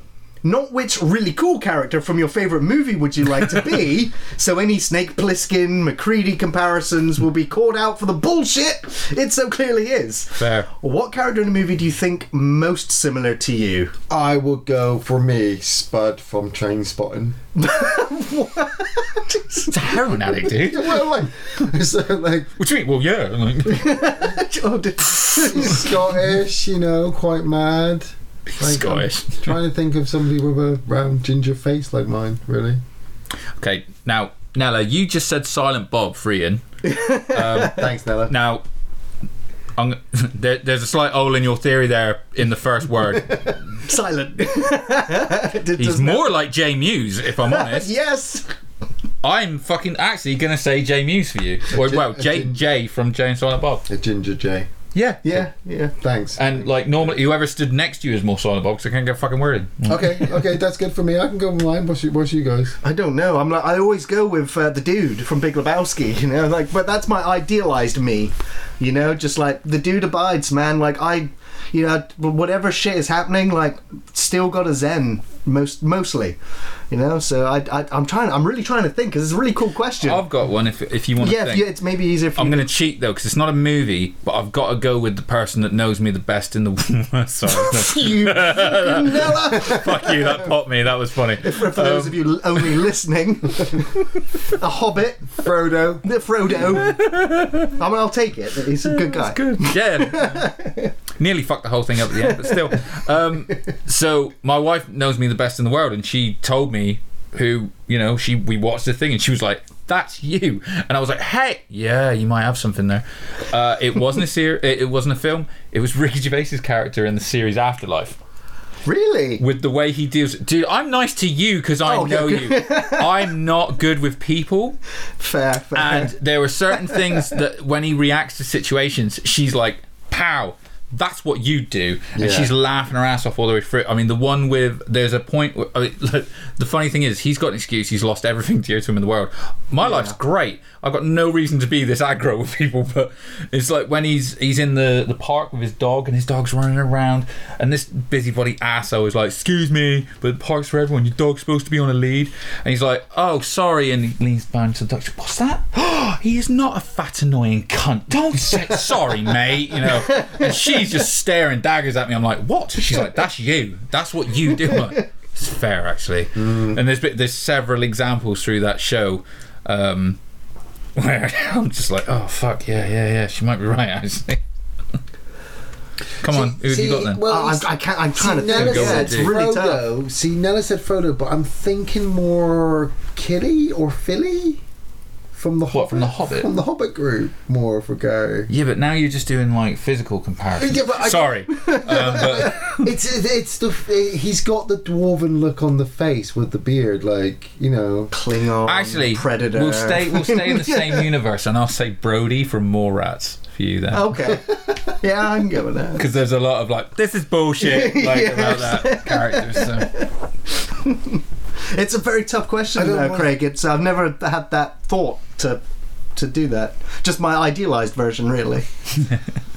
Uh, but I always sometimes saw Ian as uh, like a Seth Rogen type, you know, just you know, really, really approachable, really lovable, really down to earth, very friendly and welcoming to everybody, and a toast, uh, very good guy. I will kill you in your sleep if I need to. I mean, times are hard. We're living in a, you know, almost post-apocalyptic wasteland. It's a few weeks now. yep. Great question, Craig. I'm sorry I didn't have time to, to, Stunning think of question. an answer. Uh, next question is from David Morris. Hey, David. What's up, David? Uh, you can choose a headline slot for WrestleMania. Any two wrestlers in their prime. Who would you choose? Fist bumps all round. Undertaker versus Macho Man Randy Savage. I'm gonna go with. Macho Man from when you say his prime, though, from what? Like you're talking We're WrestleMania talking 3, not NWO. 89, Okay, cool. 89, 90. 89 is a good fucking year Yes. for Macho Man Randy Yeah. Savage. Wise. Like when he could still jump from What's the top what corner. what what what's the stipulation? What match? Uh, no, uh, oh, oh, WrestleMania. Yeah, it would be, have to be a casket match. Taker takes the win, but right, this will be the finish, right? And this is when they're like super in their prime, so their knees haven't gone, their backs are all good. So it's Okay. it's like Macho Man is like fucking just lobbing himself at the Undertaker. The Undertaker's like completely not selling it. Right, they're going back and forth. Right, he probably takes a choke slam. But Yeah, no. Macho Man goes for the uh, goes to the top rope. He grabs him for the choke slam, chokes him off off the top rope. Into the casket?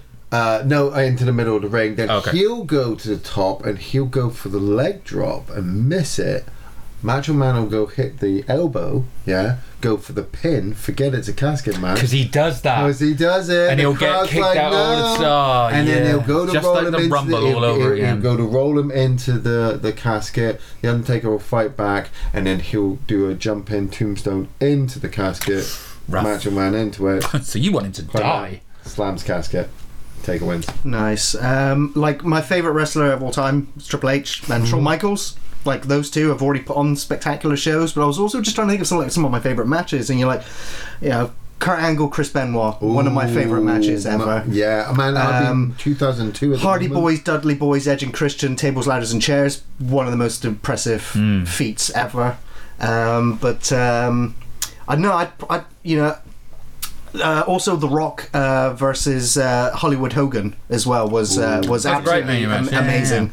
Um, but I know Hogan not necessarily in his prime. Um, but uh, maybe I'd go um, uh, Triple H Undertaker. Yeah, that's what I. That's my. That's my call. I'm I am gonna say because it's two two wrestlers that have never wrestled each other, and it and it I truly it, it's potential to be greatest match of all time. It Shawn Michaels, Shawn Michaels ninety seven, Ooh. Eddie Guerrero two thousand and two. Oh, good shout. They never wrestled each other, Yeah. and that would be fucking phenomenal. Did Eddie and Or AJ Styles and Shawn Michaels, but I'm gonna say Eddie. Shawn never even faced when No. Eddie won the title. And I remember the point, the part of it is even when he died and Shawn Michaels did his sort of like his eulogy part, you know, when they were putting the thing, and he oh, said we never wrestled each other. I was like, fuck, dude. so okay, that would so be so so good. so before you're finished, what's the finish for yours? Finish for mine. Um, Well, Undertaker beat Triple H both times. So, you know, So Triple H wins this one. okay, So he's breaking He's the already streak. breaks yeah, the streak. well, that's it. Yeah, so so so so he, so he breaks the streak at WrestleMania. Um, that would have been a good show actually. Triple H taking. It's better than who was it who broke the reign? Was it Brock Brock, Lesnar. wasn't Brock it? Yeah, okay. I mean, he was concussed. I'm gonna say- to- Yeah, I know, I know. yeah, there was that. So what's Um, your finish? so it's probably a ladder match Oh man, because we're doing this for the title because it's the main event of Mania. in the Continental. No man, No, the man, world it's the main event, so Alright, yeah. okay, This is, this is 2002 Eddie Guerrero. Don't forget. So Right. this is this is the Eddie Guerrero that beat Brock Okay, Lesnar for Eddie the undisputed Guerrero, title. Eddie Guerrero, Shawn Michaels, ladder match, WrestleMania for the title. Um, and It's going to be a big finish. it's going to be a big finish, probably involving obviously Guerrero's got to come off that ladder for a frog splash. Both of them are coming off the fucking. Michael's got to come off the ladder for a big elbow, but I see maybe um, Oh, sick. he's gonna he's gonna flip him off. moonsault from the ladder Well, no, I was gonna- outside onto the commentator's table with Guerrero on it. Uh, yeah, I'd probably see that one. It's a dream through, match, so you can I make would- whatever you want I would. I would see uh, Guerrero maybe sort of like hanging from the thing. Michael super kicks the ladder and Guerrero's hanging Oh yeah. Comes down with the title belt and hits him with a fucking hurricanrana. Oh, oh yeah, yeah. Oh, and So I'm, I'm playing SmackDown versus Raw 2008 at this point, but And now the yeah. belt is in the middle of the ring. The ref's already been knocked out. He wakes up, sees the belt in the ring, not sure which one of them dropped it. Oh, so you're going then- full Vince Russo. So then they start throwing it back and forth because they start pretending who's knocked out who, and then who's going for the finish. Guerrero wins. Uh, Guerrero. I put Guerrero over. Nice. Nice. Okay, I do apologize to the person who posted this question. I have somehow not copied the name. Okay. Um, but um, this person asks, uh, "Love the vids as always, gentlemen. Would you guys ever be interested in reviewing the Ninja trilogy? Enter the Ninja, Revenge of the Ninja, and Ninja Three: The the Domination. They're not very well known, but enjoyable films. Thank you, guys. I've Oh. never heard of them. I love I don't- ninjas, and I would love to watch the ninja movies. Do you know these movies? No, but they sound awesome. Ninja. Oh, actually, was it Ninja Three: The Dominion? Domination. The Domination. Um, Angry Video Game Nerd just did a video uh, about the Last Ninja, of the NES game, and that came up. And there was a sequence where he he goes to attack people in a golf cart. It looked awesome and shit. I, I, I haven't seen any of these. Uh, it was uh, Kenneth Neff who posted that. Kenneth, thank you, was, uh, Kenneth. thank you, Kenneth. Yeah, um, I, d- I don't know. I think have I seen Enter it's the Ninja? eighties. It's eighties ninja movies, man. Of course it is. It's got ninja in the title. it's never been produced out of any other decade. I was like, Enter the Ninja. I was thinking of the Skindred song. I was Beverly like, Hills Ninja was in the nineties. Gina can stay there. Uh, but no, thank you for bringing those films to our attention. Uh, as always, we're up for reviewing. Like you've seen the content on the channel, we review jo- any genre, any era. So yeah, and he'll buy them on fucking DVD. You watch him. if it's bad enough. Yeah, yeah, yeah. I have to hold it. I have to hold it. My precious. Okay, the next question is from David Allen Evans. What up, David? Hey fellas, uh, ho- uh, hope you're not succumbing to profound existential dread over world events. Regardless of what's going on, I always am. Thinking.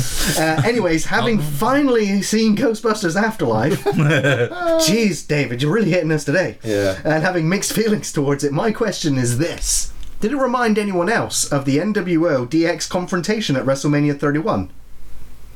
What are you fucking nodding for? What? Because I, I read so this, random. I read this question Because both were cool to see, but Yeah. don't really make any sense when you think about it. Also felt bittersweet because they happened way later than they should have. Yeah. And on that note, R.I.P. Scott Hall.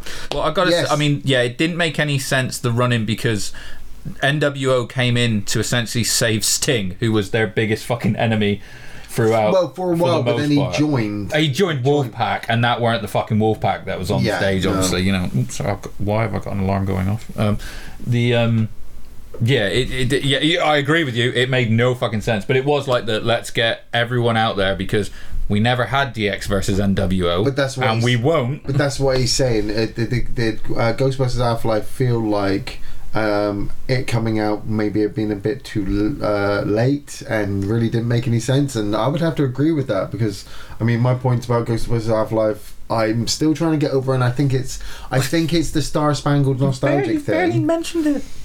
So with obviously the WrestleMania moment when the when the DX music hit, you were like, oh yeah, this is obviously awesome, and then you have all these older, oldish looking guys walking down, you know, with Kevin Smith, uh, Kev, Kevin Smith, Kevin Smith. Nash's uh, slow walk. That's it, Where it's like, look at him trying to be cool, and he's like, no, this is a long fucking ramp, dude. I like, I know I've already said it once, but like all the love to Scott Hall and everything. But like, you know, when when you saw him at WrestleMania and you saw him at the Hall of Fame, he did like this, like he didn't know if he was doing his Razor Ramon impression or that was just how he walked. yeah, bless him. He's they out of a wheelchair, so let him go. Yeah, they were struggling, but yeah, I mean that was a, that was a fucking weird match, wasn't it? Imagine like Triple H fucking hits you in the face with a sledgehammer and then you shake his hand afterwards. Like, how much of a dick did they want to make Sting look? I get it. They won the war, so they got to in remind AEW At the moment, man, it's it's a lot more craziest thing. It's just gone way past WrestleMania at the moment. Mm. So Um, I don't understand the question. Ghostbusters Afterlife made perfect sense. I don't. I know, but I, do you know, I The- loved the it. Hey, comparison. I loved it too. But the point of did it feel maybe a bit too late? Like, Yeah, well, of course, of course, it should have happened yeah, when the yeah, when the, the video game Ghostbusters the game came absolutely. out. Um, Yeah. So uh, Yeah, yeah. Next question. Next question. is from Havard Ryan. Hey, So, man. Uh, would you rather party one night with the Oh, Marines yeah. from Aliens or the squad from Predator? That's a I- fucking I- good question, dude. I thought about this one, and I'd rather go with the squad from Predator. Now, Same. because the squad from the the squad from Aliens are a really close knit group, and I'm pretty sure they've gone through some badass. they also don't fucking like each other very engagements. much sometimes. Mm. Exactly. they aren't as close as the guys from Predator, and you know they've got a history. Plus, the music they're playing before they drop into the jungle is fucking badass. So you know the soundtrack for the party is going to be awesome. Yep. They were also drinking on the job because they had that flask. So whatever they're drinking is fucking hardcore. Um, Also, they all smoke. You're on Earth, win, Yes. Yeah. Yeah. Taxi's yeah, home. Yeah. you get to, and you get to drink with Jesse Ventura and Arnold Schwarzenegger. Well, I'm Yes. gonna have to go alien and so that you know. preferably the Predator if you're really lucky. Because when I get lost, I can go wandering around going, "Where's a pound? Where's a pound?" Where's a pound? Somebody wake up Hicks. He's falling yeah, exactly. Me and. Hicks are going to pass out somewhere in a corner. Me and Hudson, you know, we'll just go and get flat out drunk somewhere. Mm. Vasquez will probably, you know, like absolutely Peg ya. hu- humiliate me, which would be awesome. You're getting pegged, mate. yeah, totally, totally. Yeah, I'd, She's I'd gonna, take pull that, aliens. she's gonna pull that long hair. You know You're those gonna- guys in Aliens are drawing on people's faces. Oh, I know, I know. Asleep. It's uh, mu much more rough and dangerous for the aliens team, I think. Yeah. It'd be funny to be around all the guys from Predator, and I'll just be like, "Man, I am tiny." Be like, "Shit!" Hey, I'm like, I'm gonna need to do some fucking like, push-ups or something. when 'cause, Shane like, Black looks like a giant compared to me. Great question, Howard. awesome question. Um, okay, we got a bit of a long question here from George Smith. Hey, George. What's up, George? The thing that I love about you guys is that you give your honest opinion about things regardless of the general consensus. This is what keeps me coming back week after week. Thank you for saying, George. Uh, so, in the spirit, here is my question Unpopular sequels that are legit better than their originals. His picks are The Karate Kid Part 4, The Neverending Story Part Going 2. in hard. Yeah. Robocop 2, and this is the only one of these listed I, I get behind, Star Trek 5, The Final Frontier, which is one of my favourite Trek movies. See, Neverending Story 2 is not better than Neverending Story 1. Watch out for no fucking way. Pure acid. Um, but I mean, but Fuck it, I'll I'm, let it ride. Make a wish, keep wishing. I'm kind of controversial with sequels anyway. Yeah, you Jaws 2 over 1 for you. Jaws Ian. 2 I still Jaws just go, 1 for what? me. Say it again. Jaws 2 over Jaws 1. And again. simply because it's got a lot more action, but we've already got the story. I and I think that's it for me. We, I, oh. you know, I'm accepting Jaws is really good and exists.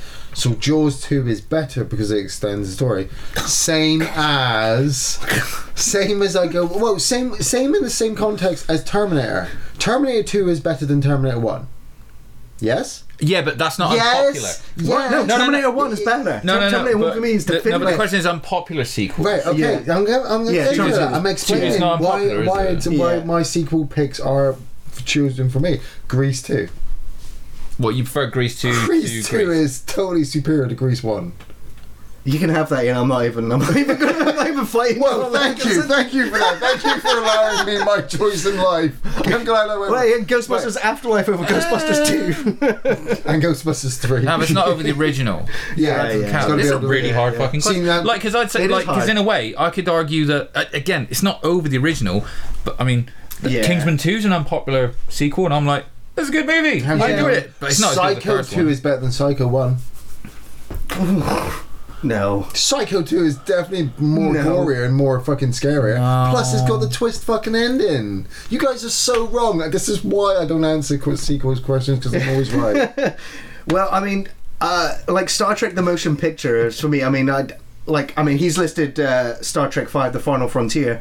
It is one Yeah. of my favorite Star Trek sequels. Is that And I do prefer though? it over the motion picture, without a doubt. Not over Wrath of Khan. it is an unpopular pick, number five. But yeah, the question is about uh, unpopular sequels. Like Terminator Two is a very popular sequel. yeah, See, yeah. no, no, that's it. But with with Star Trek, you've got multiple sequels, so you can choose Yeah. any. Of Well, yeah, but that would be like saying, "Oh. Rocky Five is way better than fucking Rocky" or something, you know. yeah, but Yeah. it's not. Well, of course Rock- it's not. That's why I'm having a tough time with the That's fucking a hard question. question. But Rocky two, Rocky two is better than Rocky one, I think.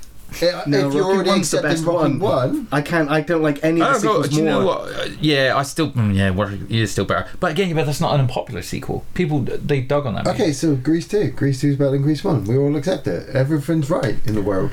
It's probably Oh, the best answer we're that, going to get. no, from that one. Lone Dragon, Hot Shots. Hot Shots Part, Part Two Two, yeah. is far Oh, better than the first one. But again, pop, was it was it? It's popular though, it's right? hard. It's a spoof movie. Is it It's- popular? Yeah, yeah, I think it's popular. That's that's difficult. Yeah.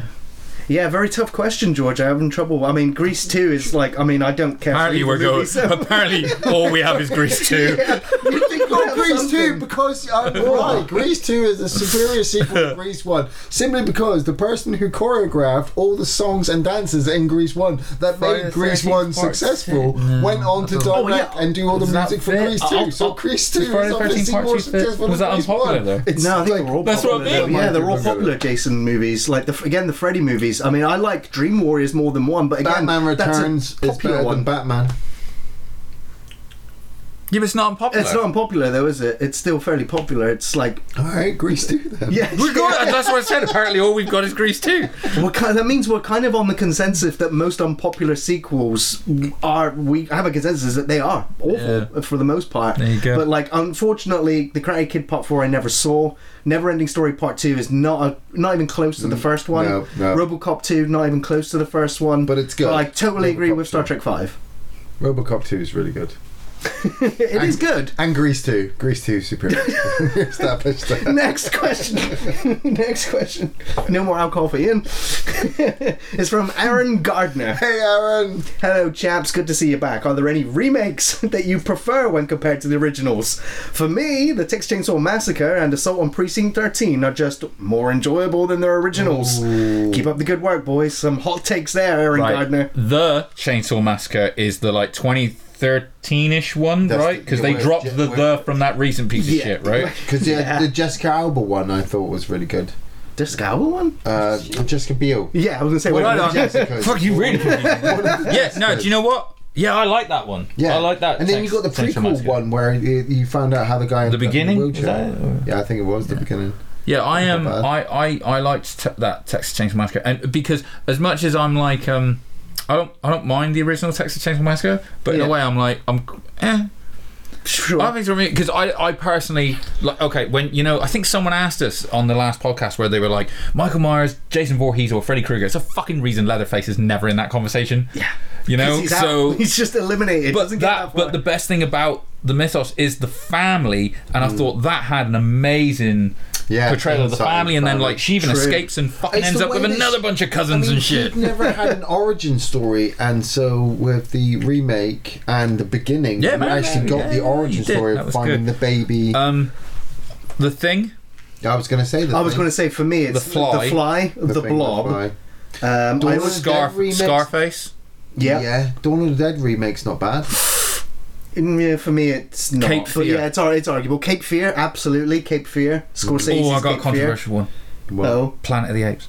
Uh, the Matt Reeves ones, not the No, fucking. about to say, wait not- minute, oh my god, it's a Tim Burton on fucking your monkey. Fucking. No, I love the. Uh, I mean, I don't see them as reboots. They are prequels um, to, No, to, to the events point, of the original Yeah, movie. So Ocean's it, it fits in that whole Ocean's 11 's saga. Oh. Um, Ocean's Eleven, yeah. I mean, I, to be fair, I'd not seen the original one, um, but I'm not a big fan of the heist movies in general. Casino Royale. Yeah. Do you know what was a really shit fucking remake that me and Linda watched recently? What's that? The West Side Story by fucking Steven Spielberg. Wow, was it bad? Yeah, it was bad simply because even though he kind of copied the, the all the songs and all the shots and kind of jazzed it up with fucking CGI and made it look really kind Is this ni- is this recent? yeah, it was out on Disney Plus. It, it hit the cinema uh, just before Christmas, and then obviously Disney owned it, so they fucking just dropped it on the network. And I really wanted to watch it. Just dropped it like Because- piece of shit that it is. Linda's a big fan of uh, the original West Side Story, so I really wanted to watch it to compare it so that we could talk about it. And then we watched it, and, and he moved a couple of songs around, which completely threw the tone. Completely threw the tone to make you kind of not care about where the story was going hmm. because everybody had just kind of caused it for themselves by the way they arranged it. It probably one of the worst Steven Spielberg movies ever, but you know, bad remakes. Yeah. So no, then to answer that question on that one, didn't prefer that remake, obviously. Oh, Yeah. Longest Yard. Yeah, Longest Yard's a good remake. Next question is from Simon The, Furnell. ori- the hey, what? Simon. Something. Mean Machine's good, yeah. Um, okay, so we did already cover this um, in the beginning of the podcast, Simon. But Simon did ask what our, what, what was our thoughts on the Batman. Uh, but Simon said he was kind of polarized by it. Uh, the setting are, is right? pitch perfect with some good performances, but there are some flaws, in his humble opinion, that really pull you out of the movie and make you question uh, the reasoning behind them. Um, but We- hopefully, we answered your question in, with the twenty minutes at the beginning of the What, podcast. what's funny is while, while you were all watching that interview, we had like a forty-minute discussion about it. But Yeah, it was like it's still Batman. it's still in that phase where you're like, oh, it's still It's still fucking fresh. new You enough. need to watch it Some again, people haven't Simon. seen it, but Simon, um, you need to watch it again. Go watch it a second time. Then buy it on Totally. DVD. And Totally then on 4K Blu-ray. and then I need to fucking double bill it with Joker as well. Yeah. tone wise. Sure. Yeah. Hmm. Yeah. Okay, and the last message that came in from Facebook was from Chris Edmonds. Hey, What's up, Chris. Hello, gentlemen. Great to have the podcast back. Have any of you made the move over to 4K Blu ray? If so, what are your thoughts? Also, have you played Tormented Souls yet? Great game, very much like the original Resident Evil games, but with better graphics. Well worth a try. I did see your question uh, earlier today, Chris, and then I was like, Tormented Souls? I don't think I know this game. Tormented Souls, survival horror. How much? Fifteen pound wish list done. Doop. Uh, and I probably Just like will be ticking boxes. Yes, like- I was like, I, I mean, it's very much in the vein of uh, of Resident Evil, fixed camera angles, backtracking, minimal Nice. amounts of ink ribbon saves, um, bosses, low ammo, um, and and a very spooky, atmospheric uh, looking game with lots of jank and some questionable uh, voice actors. um, so I was just like, you know what, this uh, is ticked every box, so it's it, it's my cup of Man, tea. Man, I can't wait for the movie adaptation of this. no, no, Gonna borrow the DVD off of Ian. Uh, but Andy, I saw you nodding to the 4K question. I know Ian's still watching VHS. Yeah. How's Yeah. the 4K? Well, I mean, look, I'm not. I'm not like a. I'm a tech guy that's not a tech guy. I just. I just buy the latest stuff because I'm like, must be good, right? I'm like, you know, 4K's got to be better. Well, I mean, 4K's better than 3K because that's racist. So, you know, 4K good, 3K bad. So I'll get 4K. No, I, I mean, yeah, I, I upgraded. Um, Special K. Yeah, it's not as good as Special K. But now, now I'm in that thing of like the my the box my PlayStation Five came in had 8K written. I was like, oh shit, I gotta get that now. I gotta get a new, New TV, player, so- new TV. Oh yeah, so I mean, I got Yeah. 4K TV and you know the new Xbox, new PlayStation, and I've got a bunch of 4K Blu-rays. But what I did do is I tend to go. Um, I did the thing that I noticed from DVD to Blu-ray, and I've noticed to 4K is the sound quality. Yeah. it makes a huge difference. Yeah. Um, so I tend to just buy 4K Blu-rays that I'm like, I want if I want a visual feast. Yes. And a sound feast and stuff. So Yeah. I mean, like I, I think the first ones I bought, I bought all four Avengers movies. Nice. On 4K. I, this was pre fucking Disney. and then Disney Plus dropped, and I was like, fucking waste of money that was. Yeah, but I Um, don't think they're dropping the, the, the top of the line ones. I've seen I mean, a, a lot of it the- is on your streaming quality. Yeah, the- most of it is on the your streaming Alien quality. And I've movies got I've got just like dropped. 200 meg broadband now, so I'm kind of Nice. like maybe Yeah, I yeah. don't need to buy any DVDs ever again. Um, but I, I got to. I mean, like I setting up my Xbox and stuff. Like my my Series X was like I had to fucking Google like the setup to get it, you know, to balance it with. But like I was googling my LG 4K TV compared to it and how to get it to the frame rate right and everything like that. Because to be honest, I'm not. I, I you know I'm not a tech guy, but is some stuff you can see a difference in it and then others that like yeah you're probably right where you can probably just sort of like stream it just Yeah. good to be honest Yeah. um, i bet something like dune is gonna look fucking sick Yes. you know when that comes out that's something that i would look to buy in 4k Well, you, you can make sand look really, really good, but it's still just going to be on the screen. yeah but you, you're like sand looks good because you're watching grainy as fuck videos and you're like man I- i love some grains Man, when was the last time you watched something in black and white from the fucking pre 50s? Oh, well, I mean, from the pre fifties. That's really specific, dude. I mean, I think I saw I saw an advert for fucking Nosferatu hit its hundred year anniversary the other day. Right, well, that's what that's what I'm saying. Last right? thing I watched in black and white was either Logan or fucking Justice. I think I watched Justice the Justice League Right, cut in so black you and white. so you are just Look solely- fucking great. You're solely set on just getting the newest, biggest, baddest film, which is Yeah, kind of. great. Uh, you know, but obviously, if you go back and obviously, you know, enjoy film, you you. Sometimes the grain quality of a film can look worse when they try to make it look better with a 4K It Blu-ray literally kind depends Yeah, yeah, on the on the Yeah, I know what team that transfer it. Because if it's like just Avengers upscaled, movies, fucking Avengers movies Well, would yeah. look would look amazing if they'd even been released on VHS and then took the transfer to DVD. But Yeah, it's different. You know. the difference is taking films that you know the technology of 4K was uh, like not even you know a pipe dream at that point. Um, but uh, the the one film in particular, and everybody who knows my taste in films, uh, Alien, Ridley Scott's Alien.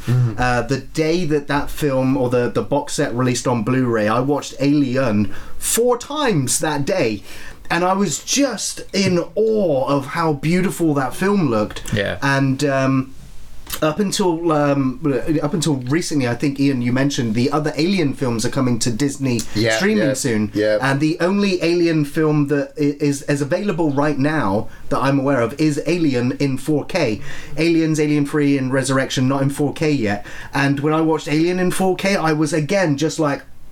Oh my god, I'm still noticing things in the set of this film that I never noticed before. Like just the, the patchwork, the, the textures of the seats in the cockpit, you know, just and it's absolutely a visual feast. And, and you know, and the, the, the, the team that did the transfer for the film, you know, they, they painstakingly made sure every frame of that film looked as good as it could.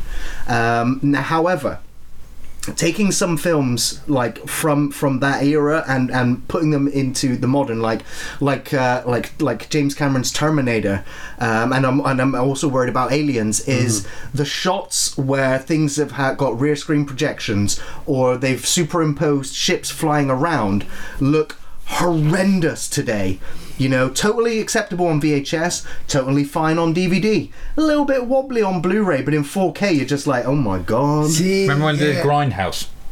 so we all watched that on like DVD. and yeah, stuff. yeah. Uh, but what what I think, I mean, yeah, you should never go and re. Uh, yeah, I, I would I would make an argument like for when, when Aliens comes out, when James Cameron's Aliens gets released in 4K, I would hope that.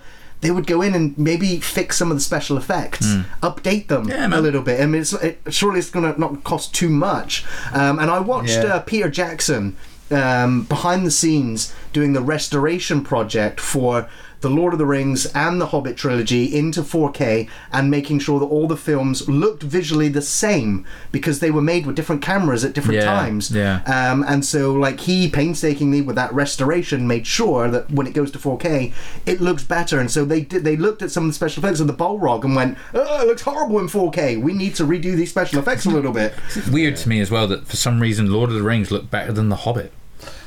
Yeah, I, I- I actually said this to Like when they're fucking rolling days down the river and Legolas is doing these really awkward Yeah. jumps between them, I was It, like, it, oh it, it was a shit, different, that looked different bad. cameras. Yeah. It was the 60 frames or the said 120 somebody a couple frames days that they ago. did. Yeah. If you look, I much prefer the special effects in Lord of the Rings over the special effects in Hobbit. Um, what's his name? Lurtz in fucking Fellowship, who fights uh, Aragorn. He's only Yeah. in the film for a really short sequence, but he looks absolutely fucking amazing and intimidating. does. Gets his head cut off. The albino orc in Hobbit Yeah, couldn't give two fucks about. Sure. 'Cause he Yeah. just It's Manu look- Bennett, he dude. He's looks- fucking awesome. He looks, yeah, but he, He is great, looks that too guy. tidy. He looks too nice. They've he, they've got this green screen special effect thing all over him. I know prosthetics wouldn't have worked, and they had to go with the computer, but it's the thing prequel all over again. I like watching it, but everybody hates me for it because it's easy to do. I um, I, I mean, I've got to give uh, the nod to 4K for um, uh, gaming. Oh, You know, hell I mean, yeah, yeah. Oh my god, Oh, the, totally the you know, I mean, we, fidelity of we were, we were graphics watching, we were playing now. Miles Morales, weren't we? Oh, on PS5 and just sort of like loading that fucking um, Oh. city up and just watch him zip through and stuff is just like this is. Well, Show this to me when I was like 10, the- 12, 15, 20 even. It probably would blow my brain, you know? That shit does piss me off that it's only out on PlayStation. Fucking man, I'd love to they, pick up. Sony, they own it though, don't they? Yeah. Fuck Dude, they've got, they need something Fuck you, and it's Sony. exclusives. Trust Sony, me. I'm not buying any Trust more me. of your shit. I'm not going to see your fucking films in the cinema. I'm not fucking buying your films on DVD. Good luck not buying DVDs if you ain't buying Sony, mate. Jesus Christ. Wait, a minute, wait, a minute. We might finally stop Resident him. Evil is a Sony Yeah, movie. that's my last one. It's my last one. And Ghostbusters Afterlife was my last Sony film to see. Now, in the now cinema. you sound like Spud from Trainspot. Right, it's my last. right. It's my last one. Right, right, right. Now, technically, if my wife decides to buy tickets to take me to go see a film in the cinema, like Morbius, that she might want to go see it, or buy it on DVD, that's a completely other subject. But Sony, I'm not fucking buying your shit anymore. Baby, you gotta pay. I told people. I, I made a commitment on the podcast. if it gets out, I'm buy ruined. this. I need to buy this for my birthday. oh no. fucking Sony, man. Alrighty, next question is from Richie DBZ. What up, What's up, Richie? Uh, if you could be in any movie, what would it be? I think Ian's would be The Thing, or any Kurt motherfucking Russell film. I've been Debbie does that. I was gonna say porn. I was gonna say fucking porn. Straight away. Like, Harem Nights 3. Just the one with the chocolate sauce. I didn't know porn was in the equation. Um, I'd be in the Batman, but I'd be um, the guy who doesn't get hit. Batman. Just the I'd be. I'd be in the Batman, but I'd be the guy calling out the answer to all the riddles just to be a dick. It's fucking this asshole. um, It's a I gotta great admit, question, Richie. I mean, I, I just like in all, honestly, if you were going to be like, oh, you get to be in a movie or something, I'd be like, oh, just put me in a fucking MCU movie or something, just so I get to be around all that. Yeah. And like, there's a good chance you getting cast in like ten more movies, and and get your own spin off as well. So oh, You're you're absolutely right now. Fuck that. I got. I, I want to go back to the Hobbit. I want to go back to the Shire. Man, I'd be in her with fucking Scarlett Johansson and have her talking in my ear for an hour. Good shout, yeah. it's not a bad idea actually. Yeah. See? Uh, put me in Jurassic World Dominion. I want to go hunt some dinosaurs. Just No, walk around dangerous. trying to probably fix that fucking movie because you know it's going to be terrible. Yeah. Yeah, I'll, I'll take Lord of the Rings. That's an awesome fantasy I, world I, to got, live in. I've got to go MCU I all would the way. love to live MCU, yeah. Put, put me in Endgame. I'll be the dude behind Tony when he claps his fingers, crunches. Ah! no! Oh god! Man, I've made a I've made a commitment to those two movies. I cannot watch them unless I watch them back to back. Ha- I God, have clear. You were like, the Batman Batman's three hours. Like, I have six hours. Sorry, I gotta do them back to back. I'm cool with that. Great question. Thank you, Richie. Brilliant oh, by the way, Ian, if you had to put yourself in any John uh, John Carpenter or Kurt Russell movie, which one would you put yourself in? Assault on Precinct 13. It's not correct. Well, it's a Carpenter movie. Carpenter, yeah. yeah. yeah. no, that's that's pretty good. I I immediately thought Big Trouble in Little China. I thought that too. That was the first one that came to I'm mind. thinking Big Trouble in Little China. I do like that weather station though. Out in the snow. Nice. It, does it have to be specifically Carpenter or can it be the world creator? Because you could go into Halloween Kills and every time it's like, evil dies tonight, you can be like, no, it won't.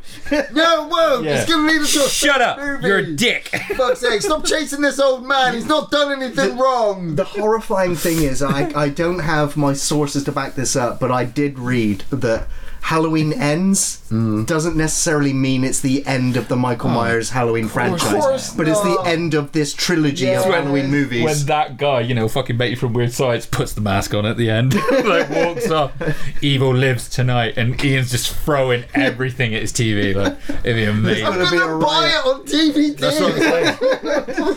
We're, we're gonna watch this movie like so, and we're gonna oh dude, it was fucking excellent, no matter what. That's what we're gonna say. just- we're gonna be walking out. You, gonna we're gonna be walking out trying to scratch your eyes out, course I will. texting you, going. "It's fucking great." Like, Alrighty, next question is from Jay Hines. What up, What's up, Jay?